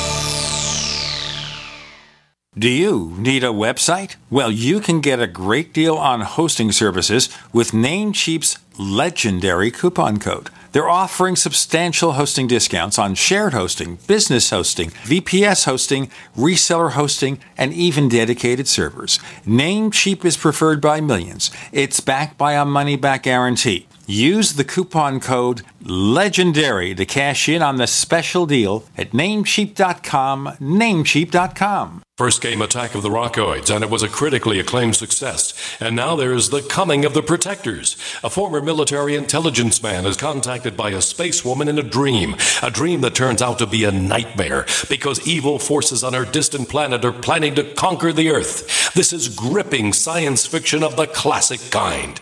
Attack of the Rockoids and The Coming of the Protectors. Find out more at rockoids.com. That's rockoids, R O C K O I D S.com. The answer to being in control of your own healthcare is freedom from insurance. Become part of a group of self pay patients that come together to share in each other's medical expenses. Individual share amounts begin at $107 a month and $347 for families. Choose from three health sharing programs. Holistic treatments may be eligible for sharing. See guidelines. Discount programs available for dental, vision, and pharmacy. Go to libertyoncall.org. That's libertyoncall.org. ProPur water filters. Most trusted, most tested. Right now, you can save 25% on the ProPur Nomad gravity system. Visit an authorized ProPur dealer for details. That's P R O P U R. Advertising your business with GCN is simple, effective, and more affordable than you might think. Visit advertise.gcnlive.com for more info. Take your business to the next level. That's advertise.gcnlive.com.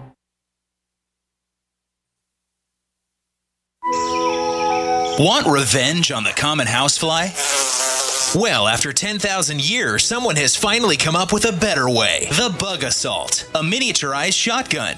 Which utilizes ordinary table salt as ammunition. Non toxic and no batteries required. $39.95 plus shipping and handling. Use discount code GCN and receive 15% off your purchase at bugasalt.com. Fire your fly swatter and get your Bug-A-Salt today. Have you checked your Google search results lately? Search results are usually the first impression that people form of you or your business, so make sure that they create a positive impression with ReputationDefender.com. What the internet says about you can have a big impact on your life and your livelihood, even if it's not true. Fortunately, you can now control how you look online and in online search results with ReputationDefender.com. Call 800 831 0771 now. That's 800 831 0771 for your free reputation analysis. If you have negative material from an ex employee, upset patient, or former client, newspaper article, legal issue, social media, or other source showing up in your search results, you can combat it with ReputationDefender.com. Our dedicated experts in patented technology can help make your online search results look their best. Call 800 831 0771 to learn more. 800 831 0771. That's 800 831 0771. Or visit ReputationDefender.com. Hi, this is Ted Anderson. I'm here to tell you about GCNTelecare.com, a team of board certified doctors assisting you 24 hours a day, 7 days a week, 365 days a year. Within 15 minutes of registration, care your family can afford. Revolutionizing the healthcare industry, virtual consulting providing diagnosis of non emergency medical issues by phone or secure video on computer or smart mobile devices. GCNTelecare.com, virtual care anywhere.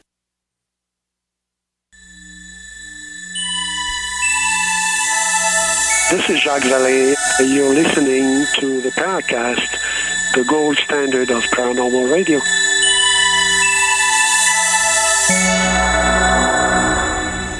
I thought Paul would burst into song there, but he won't. We've got a, another radio show for you to listen to called After the Paracast, where we never know what's going to happen next. We continue this oh. show. We have other guests all sorts of unexpected things. It's also part of the Paracast Plus package. We give you the version of this show free of the network ads and more features for low subscription price.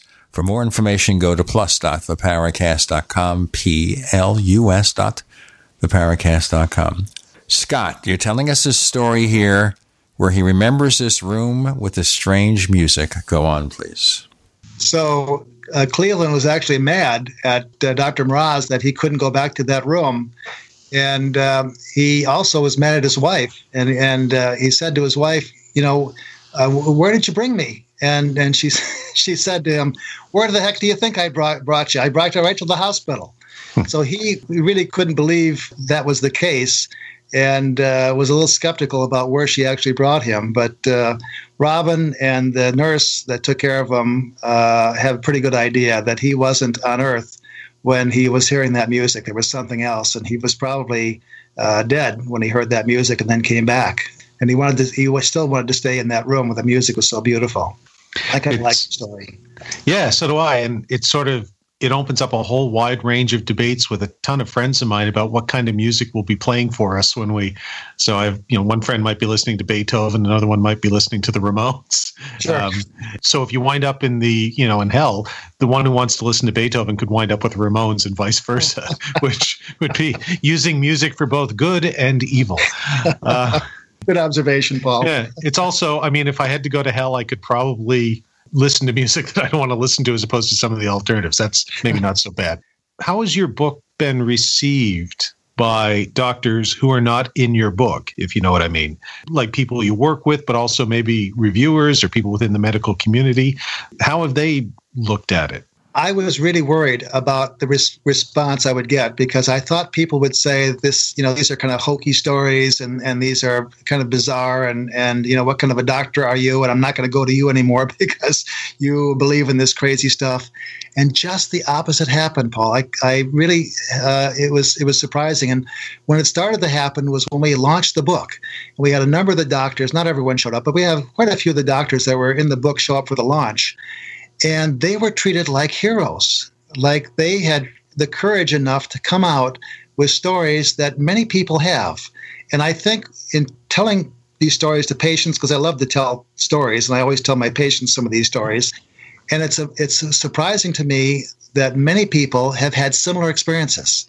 And when they hear a story like this, they say, Thank you for coming out with these stories or this story, because now I don't feel so bad about telling my story. And then, then they're, they're telling me their story about a miraculous experience too. And I think, uh, just from my limited experience with, with telling stories and, and listening to people, my my suspicion is that most people or most families have had a story like this and they're afraid to tell anyone.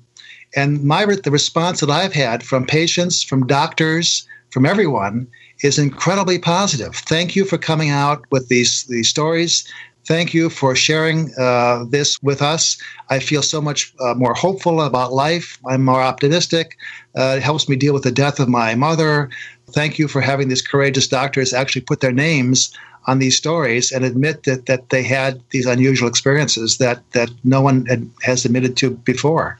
Did any of the doctors whose stories you quoted report to you any experiences from people who read the book? You know, they're universally positive. I don't think I've had one doctor say they, they had any negative comments at all. Yeah, I was very surprised. I was very surprised about that. And I think that speaks to the fact that, again, many people have these experiences also, and they feel good that these scientists have, have come out with, with uh, stories that uh, you can't explain scientifically. Okay, here's another one of those tough questions, sure. um, or theoretically tough, I suppose. Mm-hmm. But we live in an age where science is under attack, and it's becoming harder and harder in some cases. And, and I won't talk about American politics, but in Canada, we had a government here for 10 years that those of us who are progressive certainly saw an attack on science, a muzzling of scientists, and this idea that we live in a even though we have we're moving forward in terms of all our technology and everything and our the things we can do, we're sort of becoming as a society less scientific, if you will. Is there a danger? No, let me not phrase it like that. How do you reconcile the two in terms of making sure that while these stories can be told and they should be told, and they can be hopeful and uplifting and all that sort of Yeah. stuff. Yeah. That you don't have people going out and saying, you know what, my doctor prescribed me, uh, you know, a statin for high blood. Uh, no, statins go for cholesterol. I can't remember. Cholesterol. That's why. That's why I didn't go. I had- used to be on them. That's why I didn't go to medical school. I couldn't remember these things. But you know, or my after surgery, my doctor told me this, or frankly, my doctor wants me to undergo chemotherapy for cancer, and I think I'm just going to pray it away. That's a sort of a fine line to walk, or a you know, a narrow needle hole, if you will, to thread. So how do we balance those two as we tell these stories, but also um, don't undermine the science that that underlines medicine? These are great questions. This is a this is a phenomenal question because uh, it, it it speaks about uh, these doctors that have had these experiences and you know will they do something unusual when a person comes in with a particular uh, illness and, and will they say let's just pray over it and and not treat with with conventional medicine? And i think virtually all the doctors including myself believe in the scientific method and, and science and believe that that um, if a person has a high cholesterol you, uh, and, and they're at risk for heart disease, you treat them with a, a statin, and that will help. And and and so, but there are times when you have a premonition or a feeling or something that you just can't explain, and you try to balance that with science and try to listen to that. My my partner, for example, John Bourne, uh, will frequently uh, tell me that that after he sees a, a person, he may have this funny premonition or funny feeling that he needs to do something, and unless it's really bizarre or crazy, he'll frequently listen to that that voice to that little premonition. And one of the cases was a, a person that had a uh, was he was pre-oping for a total joint surgery, and he had a feeling after he did the pre-op and after the fellow went home that he needed the stress test. And so it wasn't too out of the realm of, of normal to, to do a stress test because he had a few risk factors. And so they tried to convince the guy to do a stress test, and the fellow refused. And he, he finally said, Well, I'm not going to clear you unless you have a stress test. Well, he had a stress test. He failed the stress test badly, needed a bypass surgery. He might have died in his, his uh, orthopedic surgery if he hadn't had the stress test. So I think it's important that we balance things that virtually all the doctors that I've dealt with that are in this book believe in science and believe in in doing the conventional straight arrow things in medicine. But there are some things that you just can't explain and some feelings that you get that you just can't ignore. And I think we all have those. And my the point in the book is listen to those, and if they make sense, maybe you should pay attention to some of that stuff. Maybe there's a dream that you had that uh, is trying to tell you something. But uh, as a fine line, Paul, you're absolutely right between conventional medicine and something that uh, is way off. And again, most of the doc- virtually all the doctors in this book believe in conventional medicine, but they still believe that there may be something else out there that that may help us uh, in our day to day lives and in our day to day diagnoses sometimes. You said most and, of the doctors believe in conventional medicine. They all do. All the they doctors all do. do. Okay, so yeah. we don't have any chiropractors here. We don't have people who do acupuncture or anything. I mean, uh, none of the doctors in the book do that, but I think acupuncture has its place. I think uh, chiropractic has a uh, has its place. Uh, there's a chiropractor in the book uh, that, uh, that does a great job with some patients. So there's lots of different kinds of medical treatments that uh, do do work. Yeah, I have friends. Actually, my wife goes to a chiropractor, and I some I sometimes te- tease her, you know, the Homer Simpson episode where he becomes a chiropractor and he just throws people on trash cans. And I say, eh, but it works for her.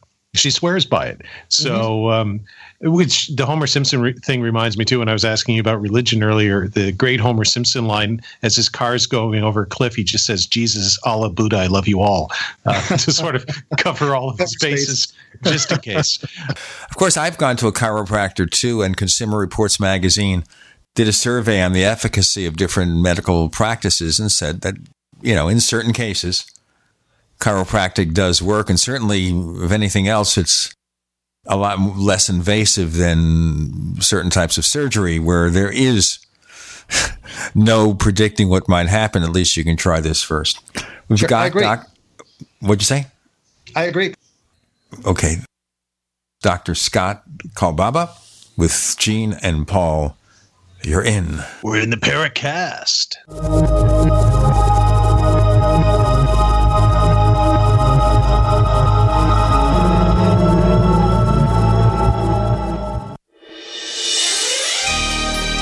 You for listening to GCN. Be sure to visit GCNlive.com today. We also have swag.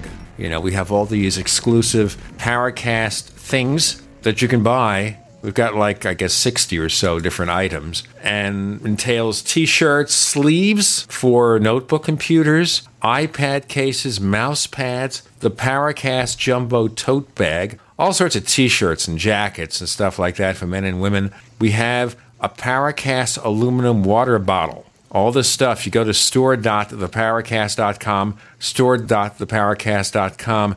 What makes it special is that the items are the best quality, you know, great t-shirts, fabrics, and they have our official logo on them. That's what makes them special in multiple sizes and colors. We even have stuff for children stuff for women, stuff for men. We have all sorts of sizes, like small up to X large. A lot of good stuff. That's the swag from the Paracast. If you go to store.theparacast.com, stop by, and take a shopping tour. It's a no-brainer. A Big Berkey water filter is the one you need, period. You need a water filter that removes chlorine, fluoride, pharmaceuticals, BPA, and other endocrine disruptors, pesticides, bacteria, viruses, and much more, right? And does it all at only 2 cents per gallon. Get the original most trusted name in gravity water filtration, Big Berkey. And now GCN listeners receive 5% off ceramic filter systems using code GCN. Call or click 1-877-99-BERKEY or bigberkeywaterfilters.com. That's 1-877-99-B-E-R-K-E-Y. Dr. Carolyn Dean wants you to have a free chapter of her new book, The Magnesium Miracle Second Edition, and it's available at magmiracle.com. In your free chapter, Dr. Carolyn Dean explains how magnesium is essential to support the structure and function and overall health of your body. Your free chapter is your guide to learn how to support your heart, bone, metabolic, lung, and mental health with this powerful mineral. The Magnesium Miracle Second Edition is available on Amazon, but right now get a free chapter at magmiracle.com, spelled M A G miracle.com.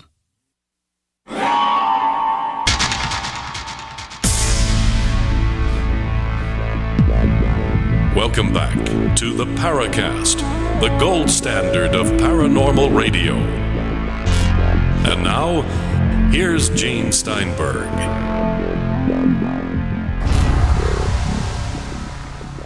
We're in something or other. Now, obviously, the skeptic's are going to come out and maybe say a couple of crazy things, Scott. So I'm going to ask you in looking over stories here, and we'll get to some more in a moment. Did you ever run across anybody who might just be the kind of person who likes to tell stories just to look impressive or gets a kick out of it? Yes, I did. Yes, I did. And I've been in this business for a long time. I, I know the docs in the area. I know these docs that tell the stories. There are several doctors that like to tell stories and like to exaggerate a little bit. And I stayed way away from those doctors because I wanted something that was very credible. And this, the doctors that, that I included in the book are just ordinary routine doctors that have successful practices that have no reason to tell a, a, tall, a tall tale. Did you have a chance at all or consider talking to the patient involved to get a slant from them on it?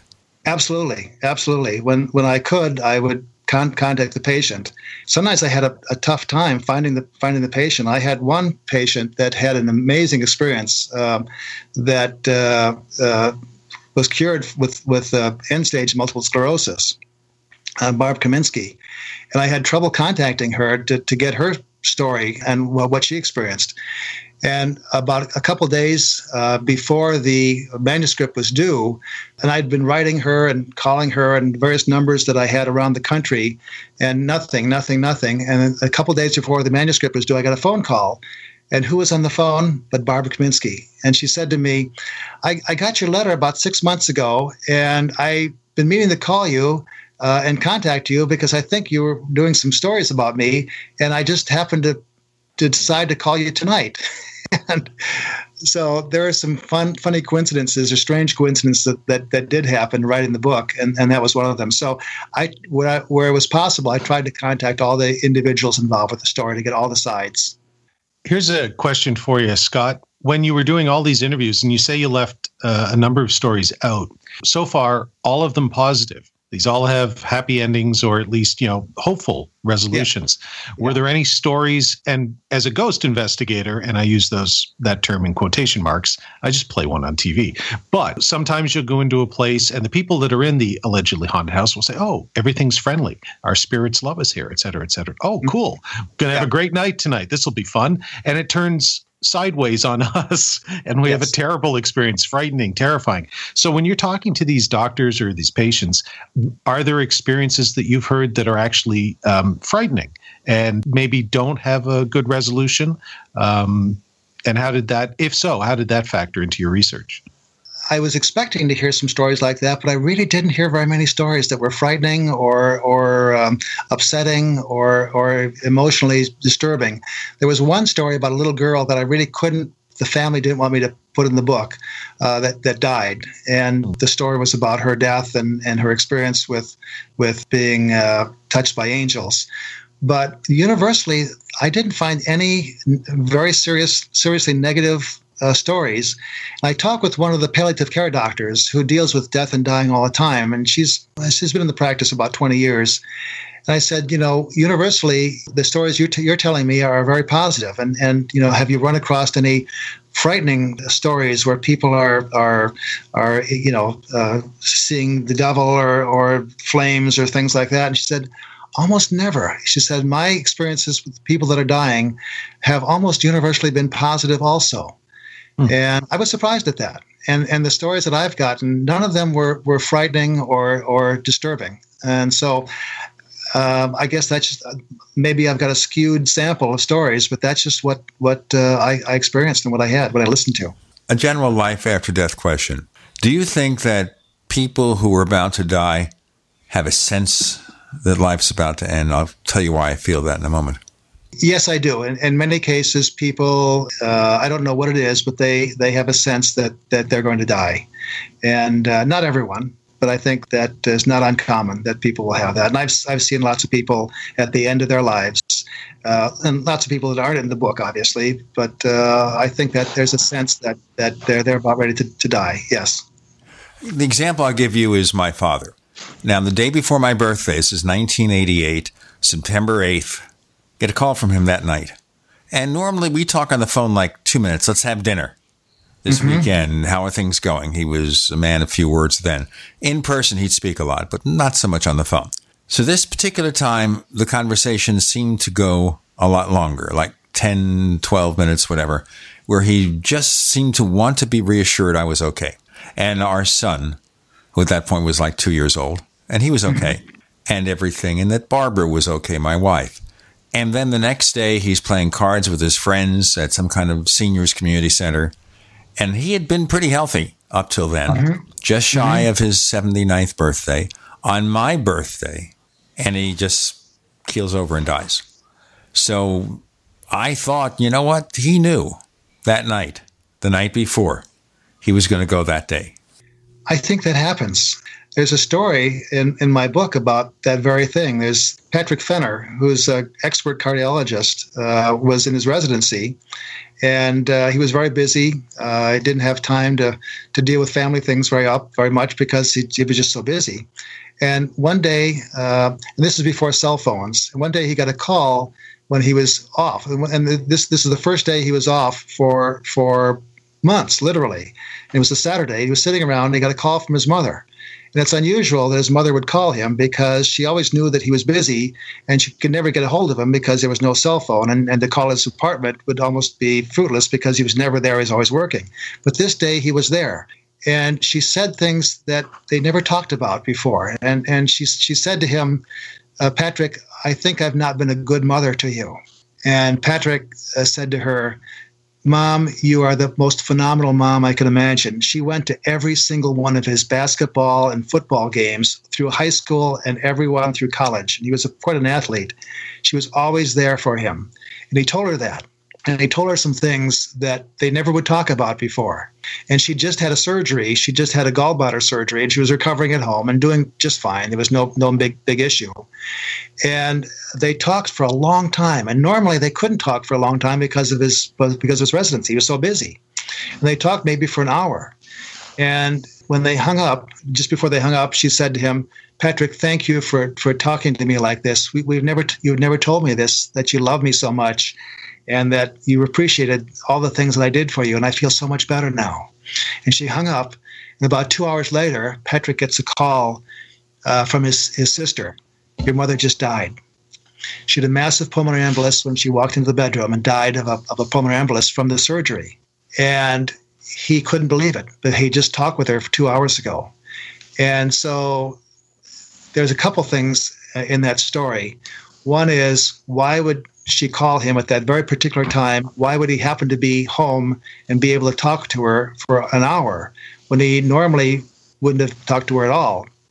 Uh, except for once a week, they have a, a short conversation. And then why would she bring up those very deep feelings just before she died, and that he was able to reassure her? And and you know why would why would all this happen? And it it, it made a made a great story. And uh, you've got to believe that there's something else that helps us uh, along our way at times when we're when we're in real trouble or we're feeling bad and uh, he helped us. You know, I, I think Patrick said, "My mother always helped me in my troubled times when I was growing up, and now I helped her in her transition from life to eternity." One of the things it's interesting that story. One of the things I think that folks get from reading your book, and you know, I'll just say flat out, if you're a skeptic and you don't believe in any of this stuff, well, you might still get something out of reading the book. And here's what I would think they would get. I would hope. You have 20 seconds, precious. Paul. You have 20 seconds. Sure. Go ahead. Watch me wrap it up like a pro. That life is precious and that, you know, moments matter and that we need to pay attention to the people around us.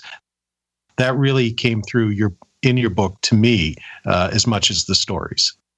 Once again, the true. book is called Physicians Untold Stories. Our guest, Scott Kolbaba, MD, with Gene and Paul. You're in the Paracast.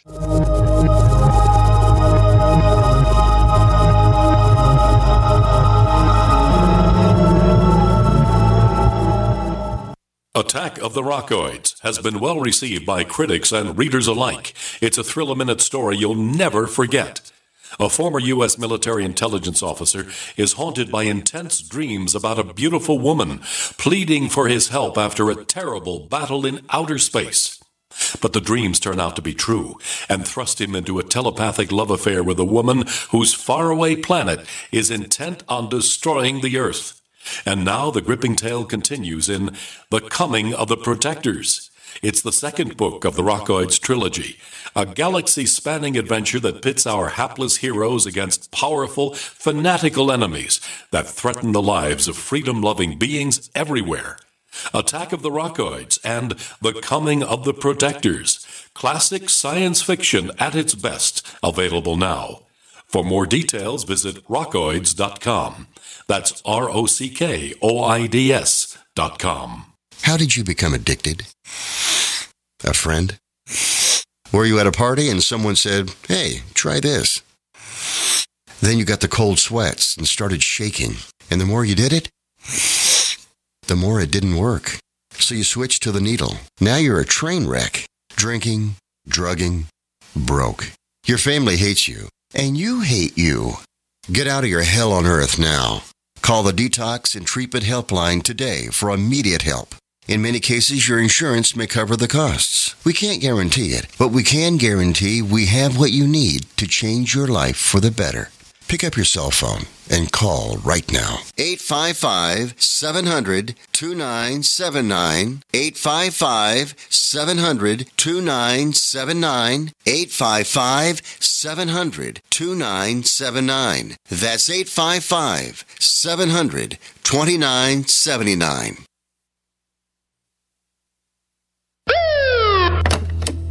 Hello, Mr. Anderson. The NSA has noticed how much time you spend on conservative news sites. We have no choice but to consider you a domestic terrorist. Tired of your internet activity being monitored by Big Brother? Get VirtualShield.com, the world's easiest to use virtual private network. Browse the web anonymously, leaving pesky advertisers and spies in the dust. Get started today at VirtualShield.com. Take advantage of our free 30 day trial. VirtualShield.com. You have the right to remain private. If you're a sleep apnea sufferer who's on the go, go to your phone and call right now to try the world's first portable mini CPAP device, absolutely risk free for 10 restful nights. It's the Transcend Mini CPAP, an engineering marvel that's as small as a soda can and weighs less than a pound. Its unique design is so small and so light, you can fit it in your briefcase or purse to use anywhere you go. No more dragging around a big, bulky CPAP. Even better, now you can try Transcend absolutely risk-free for 10 restful nights by calling minicpap.com 1-800-962-4276. Transcend is FAA compliant too, so you can even sleep comfortably while flying. You can also add a battery pack that's as tiny as a deck of cards. So now you can enjoy the freedom to sleep comfortably anywhere. But don't wait. To receive your 10 night in home trial, call minicpap.com now. 1 800 962 4276. That's 1 800 962 4276. Anytime, any place, anywhere. Radio remains the most intimate of all forms of media. At home, at work, in the car, on smartphones. Over 90% of consumers still listen to radio every week. That makes choosing radio as a place to advertise your business one of the best decisions you can make. Email advertise at gcnlive.com and partner up with an experienced GCN representative. Advertise at gcnlive.com. Easy, affordable, effective. We'd like to hear from you.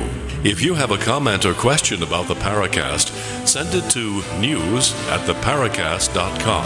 That's news at theparacast.com. And don't forget to visit our famous Paracast community forums at forum.theparacast.com.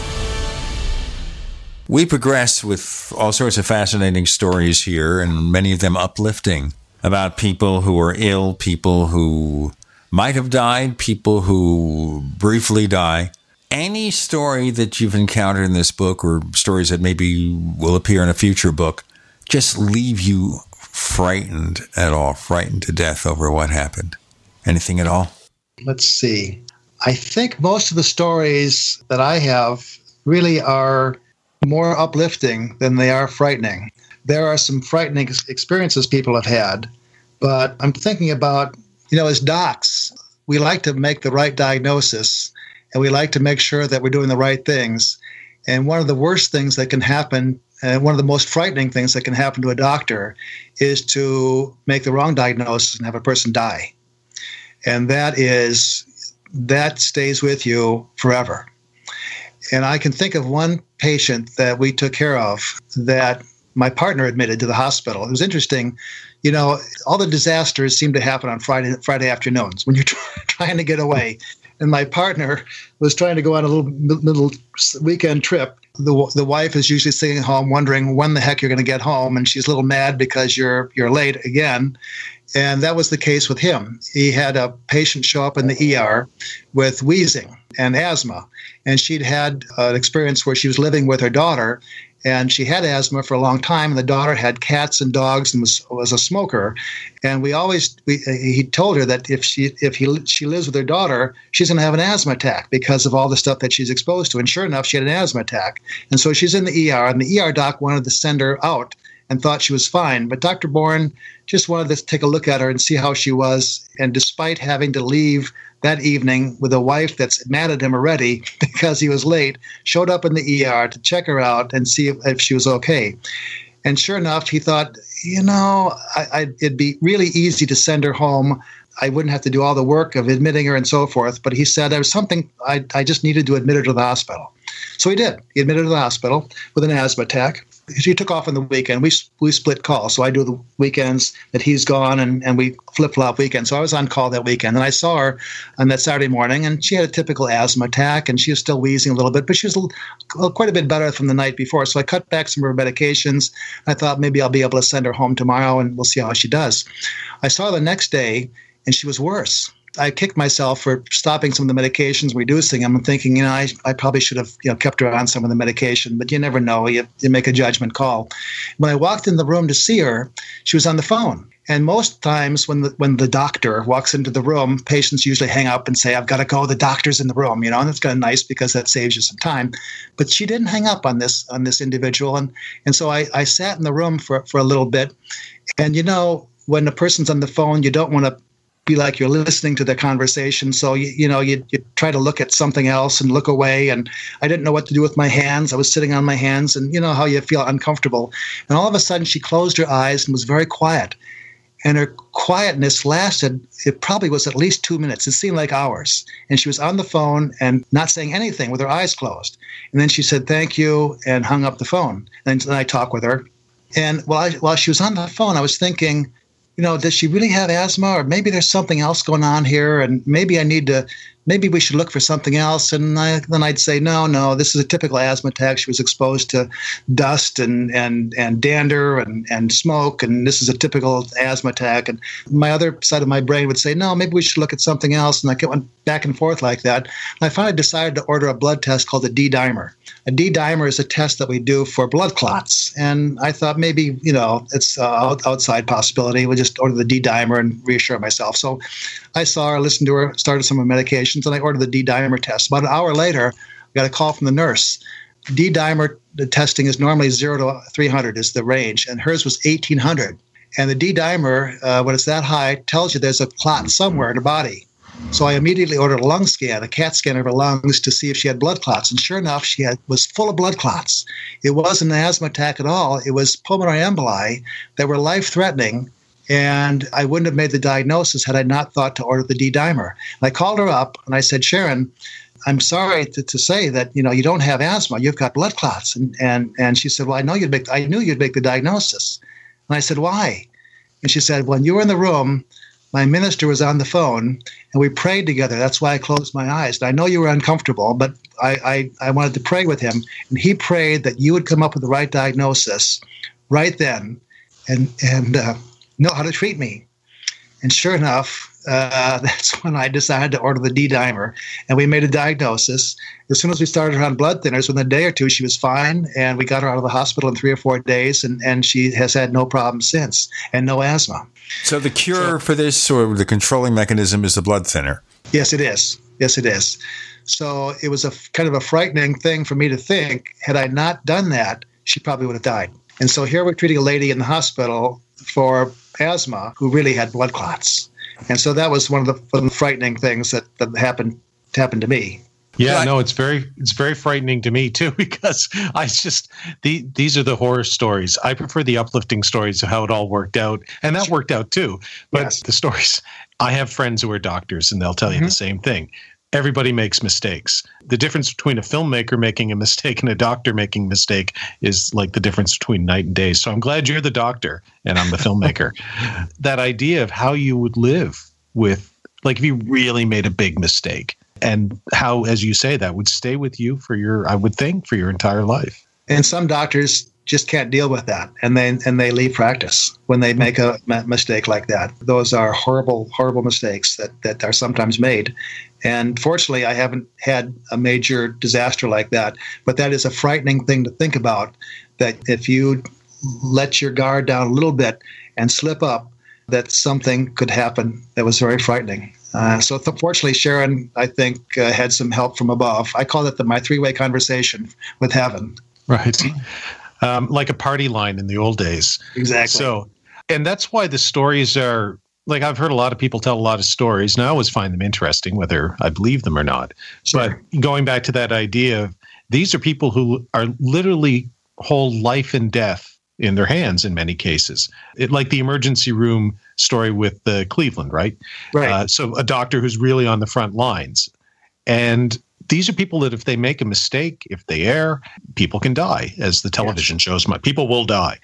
And what fascinates me about the book is I certainly tend to give more credence when I see people, not that I don't give credence if they're not doctors, but when you see people come forward and not just one, not just two, but three, four, five, six, seven, eight, nine, you know, 20, 25, however many there are, mm-hmm. um, it, it sort of really hits home that this is something, whether you believe or not believe, that it's worth reading and worth listening to and worth considering and trying to bring it into the realm, you know, the scientific realm and see if it matches up with the more spiritual or supernatural realm. The idea that there's more, as Shakespeare would say, in heaven and earth than in all your philosophy, that kind of stuff. And that's what's fascinating to me is to see doctors. You know, I'm sure there are doctors that go to church and stuff, but you never think of doctors having these kind of conversations, and it's nice to see it in your book. Yeah, I, I agree. It was, it was fascinating for me because I've never uh, realized that this much is happening to doctors until I started talking with them on a deep level like this. Scott, Paul, and Gene, you're in the Paracast.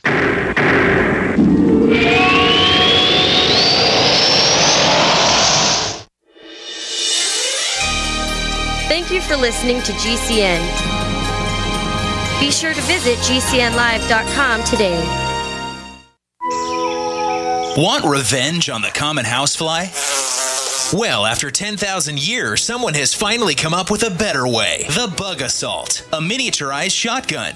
Which utilizes ordinary table salt as ammunition. Non toxic and no batteries required. $39.95 plus shipping and handling. Use discount code GCN and receive 15% off your purchase at bugasalt.com. Fire your fly swatter and get your Bug-A-Salt today. In an emergency, you need a fire now. But what if the wood is wet? No problem for InstaFire. Our non-toxic fire starter packs lights wet wood, floats, and can even burn on water or in any weather. Sustains winds up to 30 miles per hour, and each pouch weighs only 1.75 ounces. Need an emergency or camp stove? Get the InstaFire Inferno stove that boils 20 ounces of water in under 3 minutes with controllable heat and from 425 to 1500 degrees. Free shipping. Go to instafire.com and use discount code RADIO30 up to 3 times for 30% off your order. InstaFire. Fire in an instant. Have you checked your Google search results lately? Search results are usually the first impression that people form of you or your business, so make sure that they create a positive impression with ReputationDefender.com. What the internet says about you can have a big impact on your life and your livelihood, even if it's not true. Fortunately, you can now control how you look online and in online search results with ReputationDefender.com. Call 800 831 0771 now. That's 800 831 0771 for your free reputation reputation analysis. If you have negative material from an ex employee, upset patient, or former client, newspaper article, legal issue, social media, or other source showing up in your search results, you can combat it with ReputationDefender.com. Our dedicated experts in patented technology can help make your online search results look their best. Call 800 831 0771 to learn more. 800 831 0771. That's 800 831 0771. Or visit ReputationDefender.com. Hi, Peter Vaccaro for ParanormalDate.com. Are you looking for love in all the wrong places? Now you have a chance to change that by signing up for free at paranormaldate.com. This incredible dating site puts people of like minds together.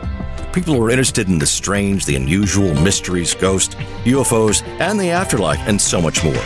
ParanormalDate.com was developed for you, people seeking a viable alternative to the other dating services.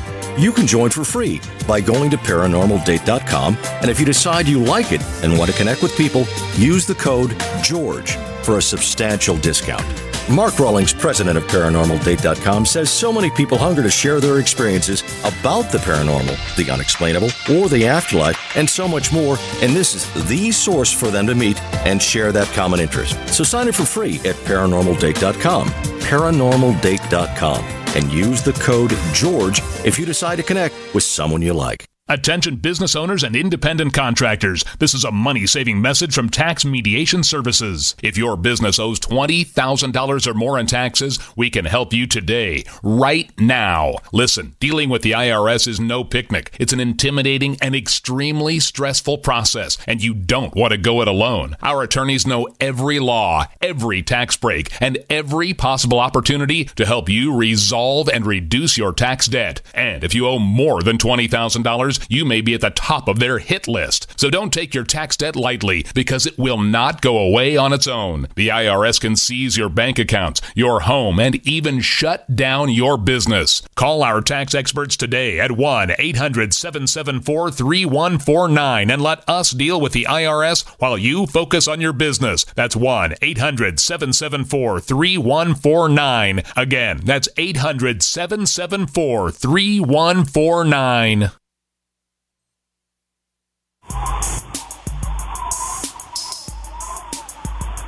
Hey, this is Marie D. Jones, the author of This Book is from the Future, and you are listening to the Paracast, the gold standard of paranormal radio.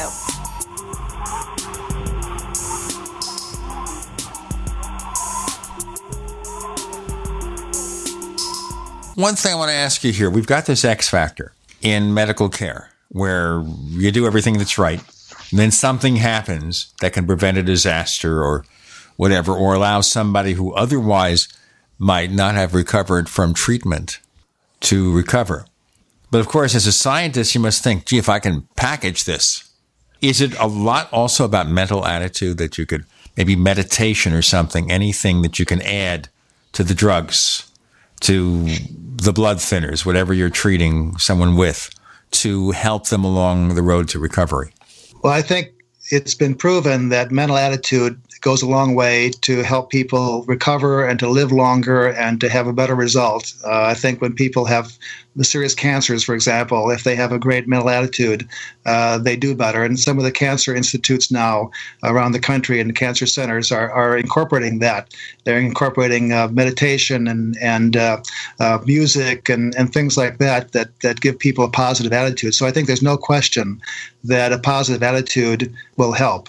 And the other thing that I think is interesting um, is, and I, I, was hoping with this book that that you know we all get little premonitions, little hints, little coincidences, and I was I'm hoping that when people read this book, especially medical personnel, that they'll listen to some of those little premonitions uh, and and and not just dismiss them uh, totally.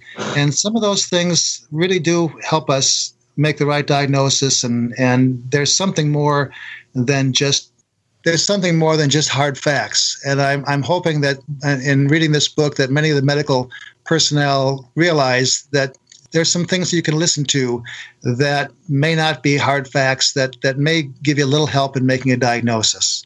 And so that's that was my one of my hopes in in, in this book too. Is this so something that could be brought into medical school?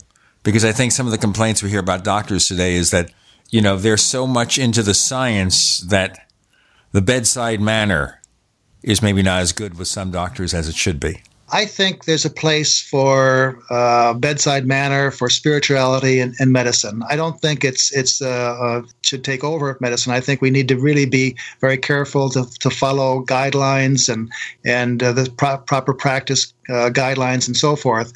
But there's something intangible that in medicine, and I think I think if a person trusts you that goes a long way to helping them heal. If they believe, they'll get better. If they are, are hopeful, I think all those things are, are beneficial to helping a person person get better. So here's a question for you. My favorite story, Scott, mm-hmm. because I love pie.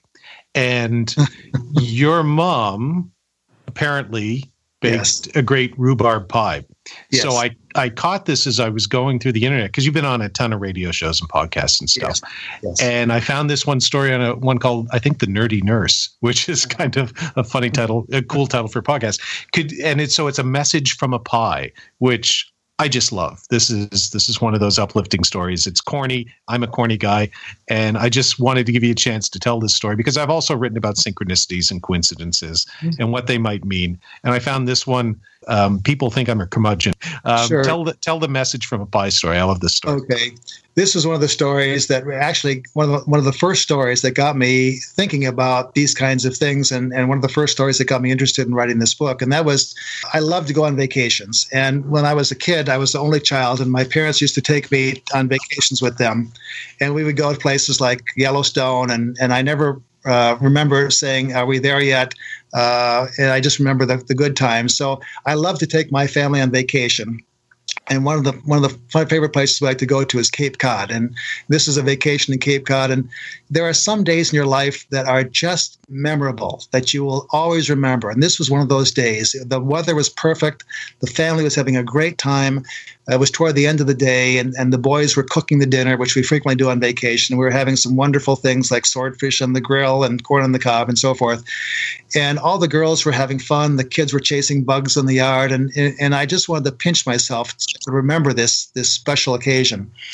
And the boys went to get the dinner fixings earlier that day. And, and we, when we went to the store, they had a whole stack of pies there. So we decided to get five pies for the crowd and there were cherry pies. And so we, we got to talking about our favorite pies. And, and our favorite pie, really, for all of us, was Grandma Kolbaba's, and she'd passed away a number of years before that, rhubarb pie.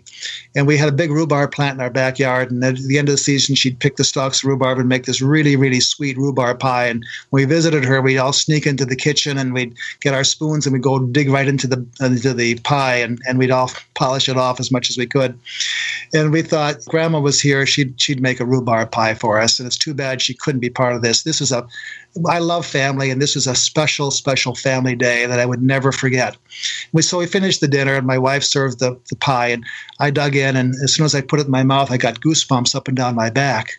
And I looked at the pie, I looked at the box, it said cherry pie, but the pie wasn't cherry.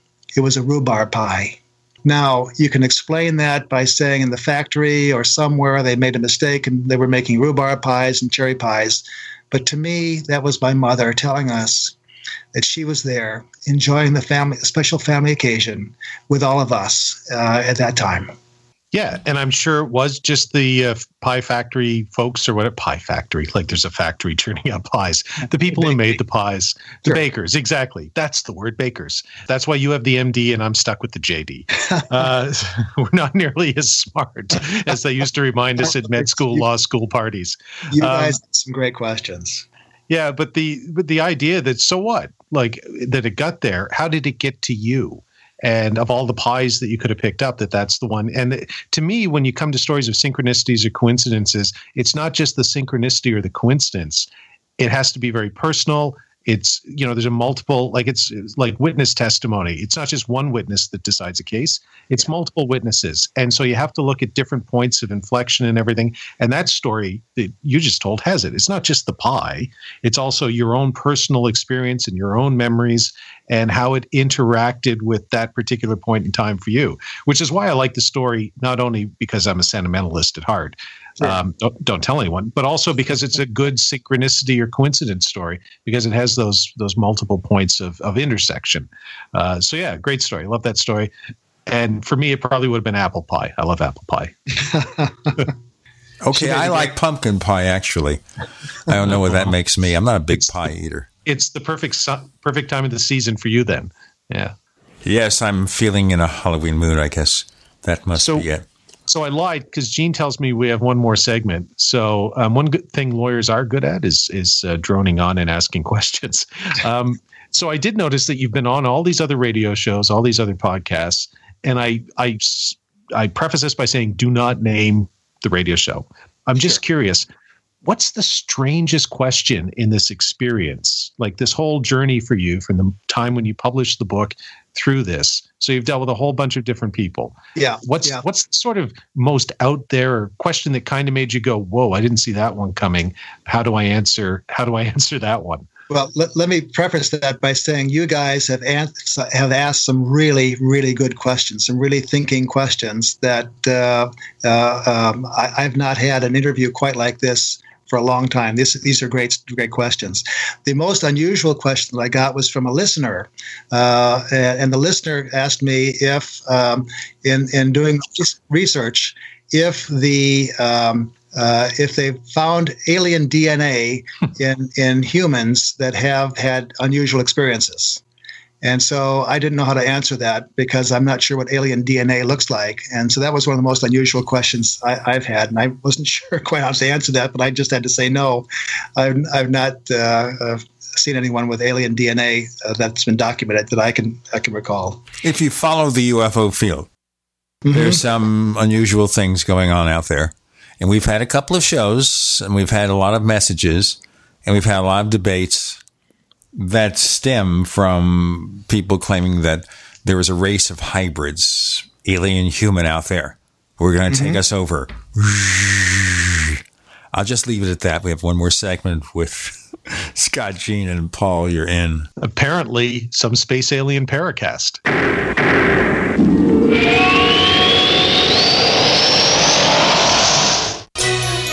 Thank you for listening to GCN. Visit GCNlive.com today. As you know, neighbors, web hosting can be pretty cheap, but not all hosting is the same. DreamHost wins Best of Awards year after year. You get unlimited disk space, unlimited bandwidth, and even the low-cost plans put your sites on high-performance SSDs. Want to know more about what DreamHost has to offer? Go to technightowl.com slash host once again, that's technightowl.com slash host. First came Attack of the Rockoids, and it was a critically acclaimed success. And now there's The Coming of the Protectors. A former military intelligence man is contacted by a space woman in a dream, a dream that turns out to be a nightmare because evil forces on our distant planet are planning to conquer the Earth. This is gripping science fiction of the classic kind. Attack of the Rockoids and The Coming of the Protectors. Find out more at rockoids.com. That's rockoids, R O C K O I D S.com.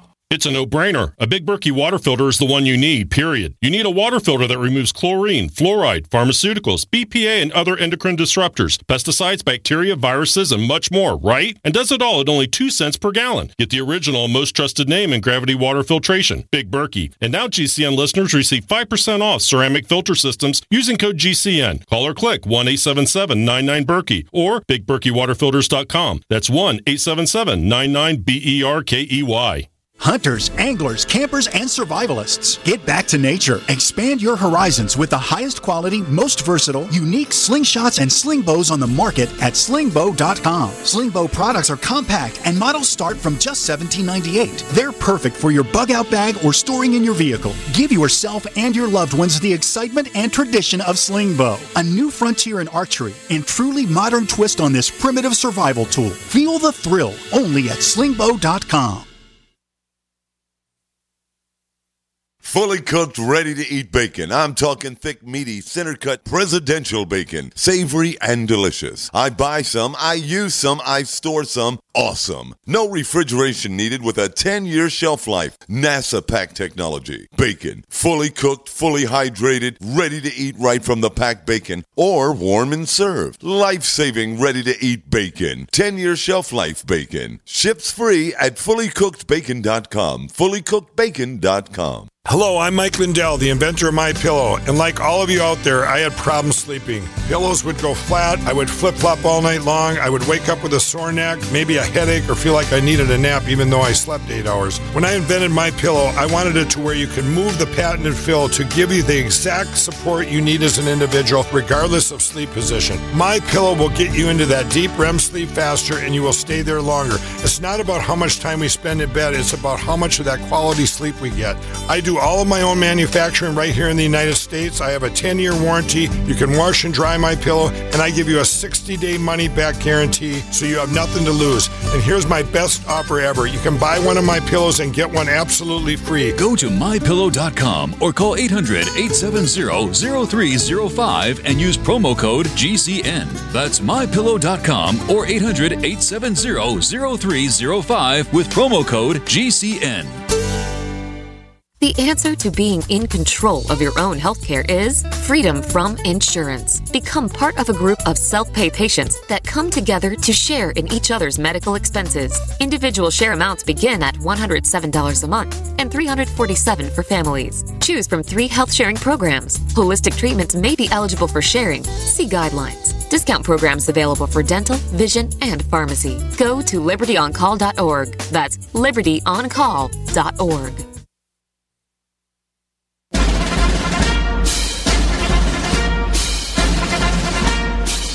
Hi, it's Grant Cameron from presidentialufo.com. You're listening to the Paracast, the gold standard of paranormal radio.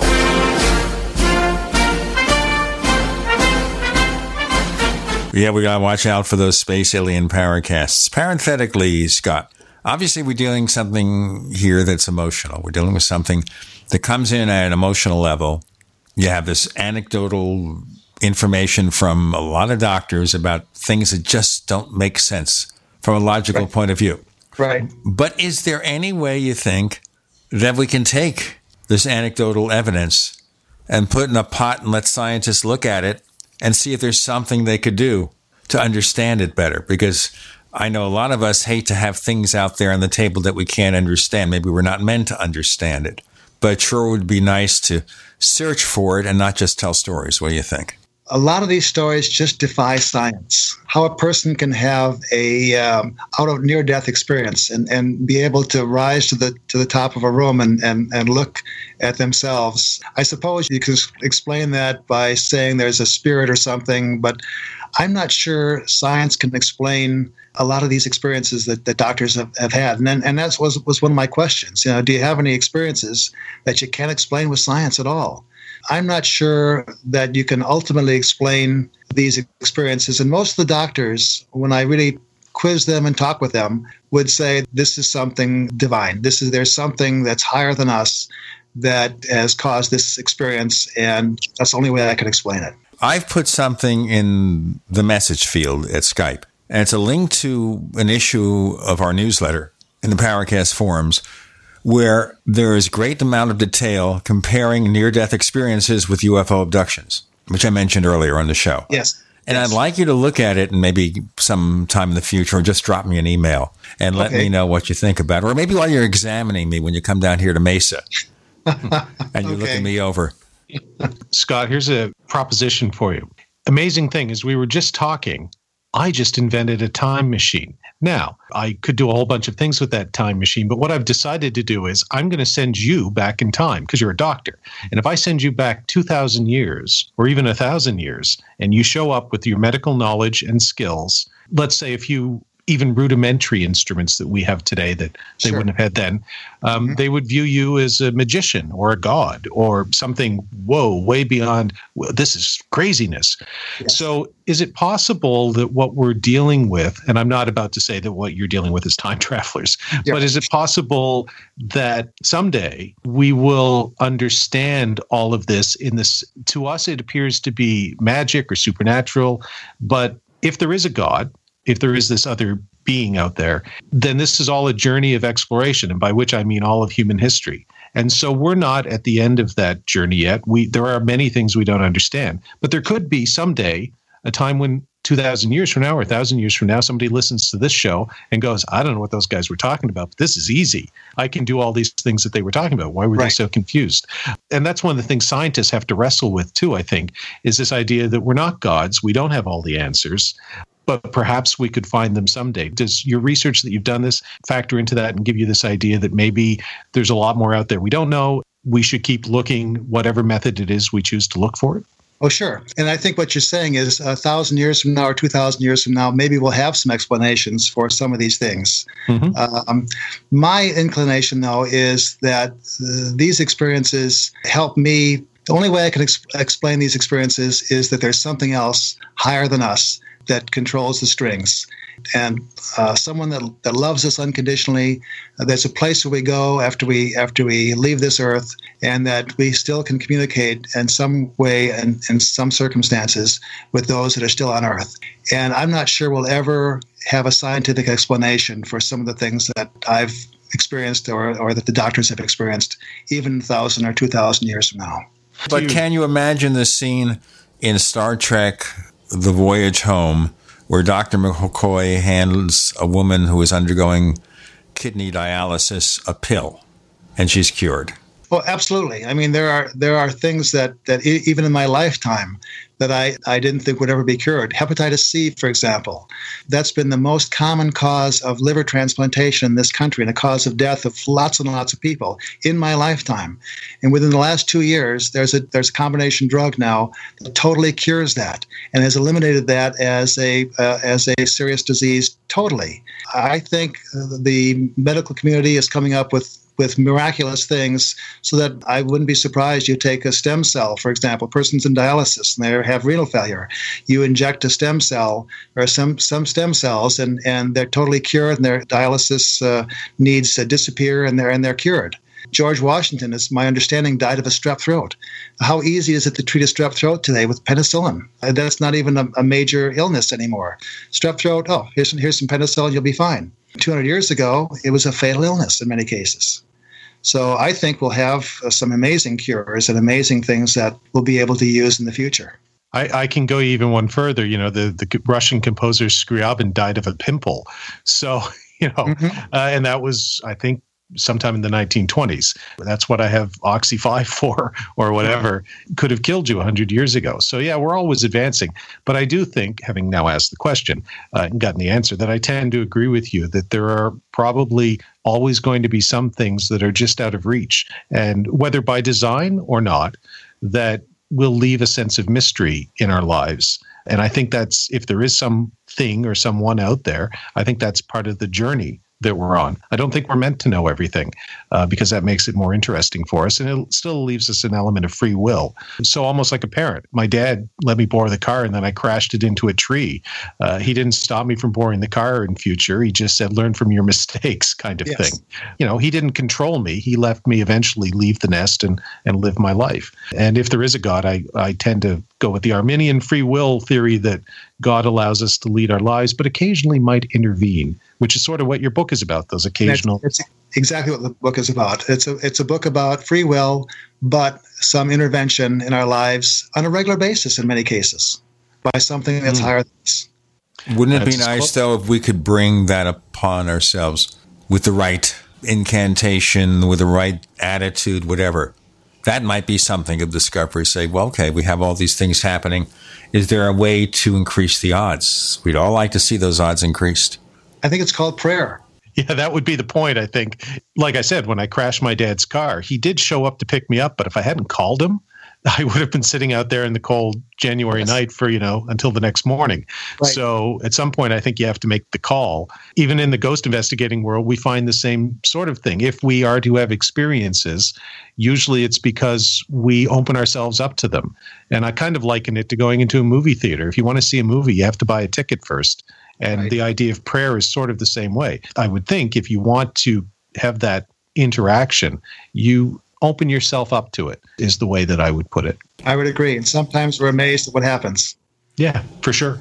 And your book brings that out. I mean, there really are some heartwarming stories in there, some really eye opening stories, and told by people that are credible. When I, when I sort of took a look at it, I thought, okay, this this could, you know, maybe there'll be some fun in here. And I found it's a it's a really quick read too. It's it's an easy read because it's storytelling, and they are really uplifting stories. And in, as you say, in a world that is seemingly, if you turn on the news, is so dire, it's so nice to read a book where you see doctors talking about these stories and providing some sense of hope which I still think is worth something in this world. And it was for me too. I learned probably more than any reader uh, in, in doing these stories. It, it's been very uplifting for me and very hopeful. Scott, can you tell our listeners if they want more information about you and your book? Is there a site they can check it out on? Physiciansuntoldstories.com is our website, and the book is available through Amazon, and it's available in a Kindle and also a softcover uh, copy through Amazon. Paul, where can they find your stuff?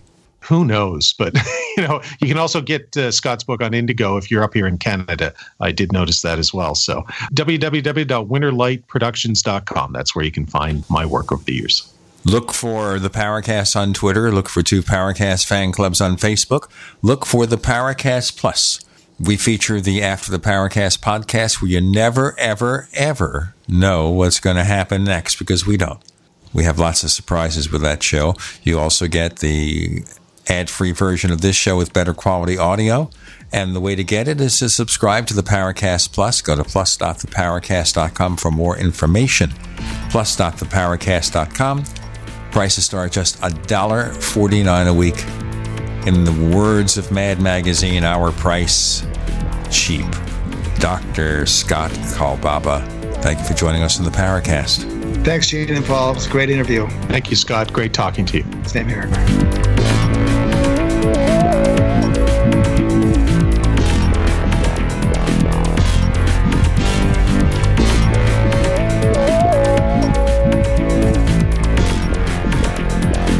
Paracast, featuring Gene Steinberg and Christopher O'Brien, is a copyrighted presentation of Making the Impossible Incorporated. Tune in next week for a new adventure in The Paracast.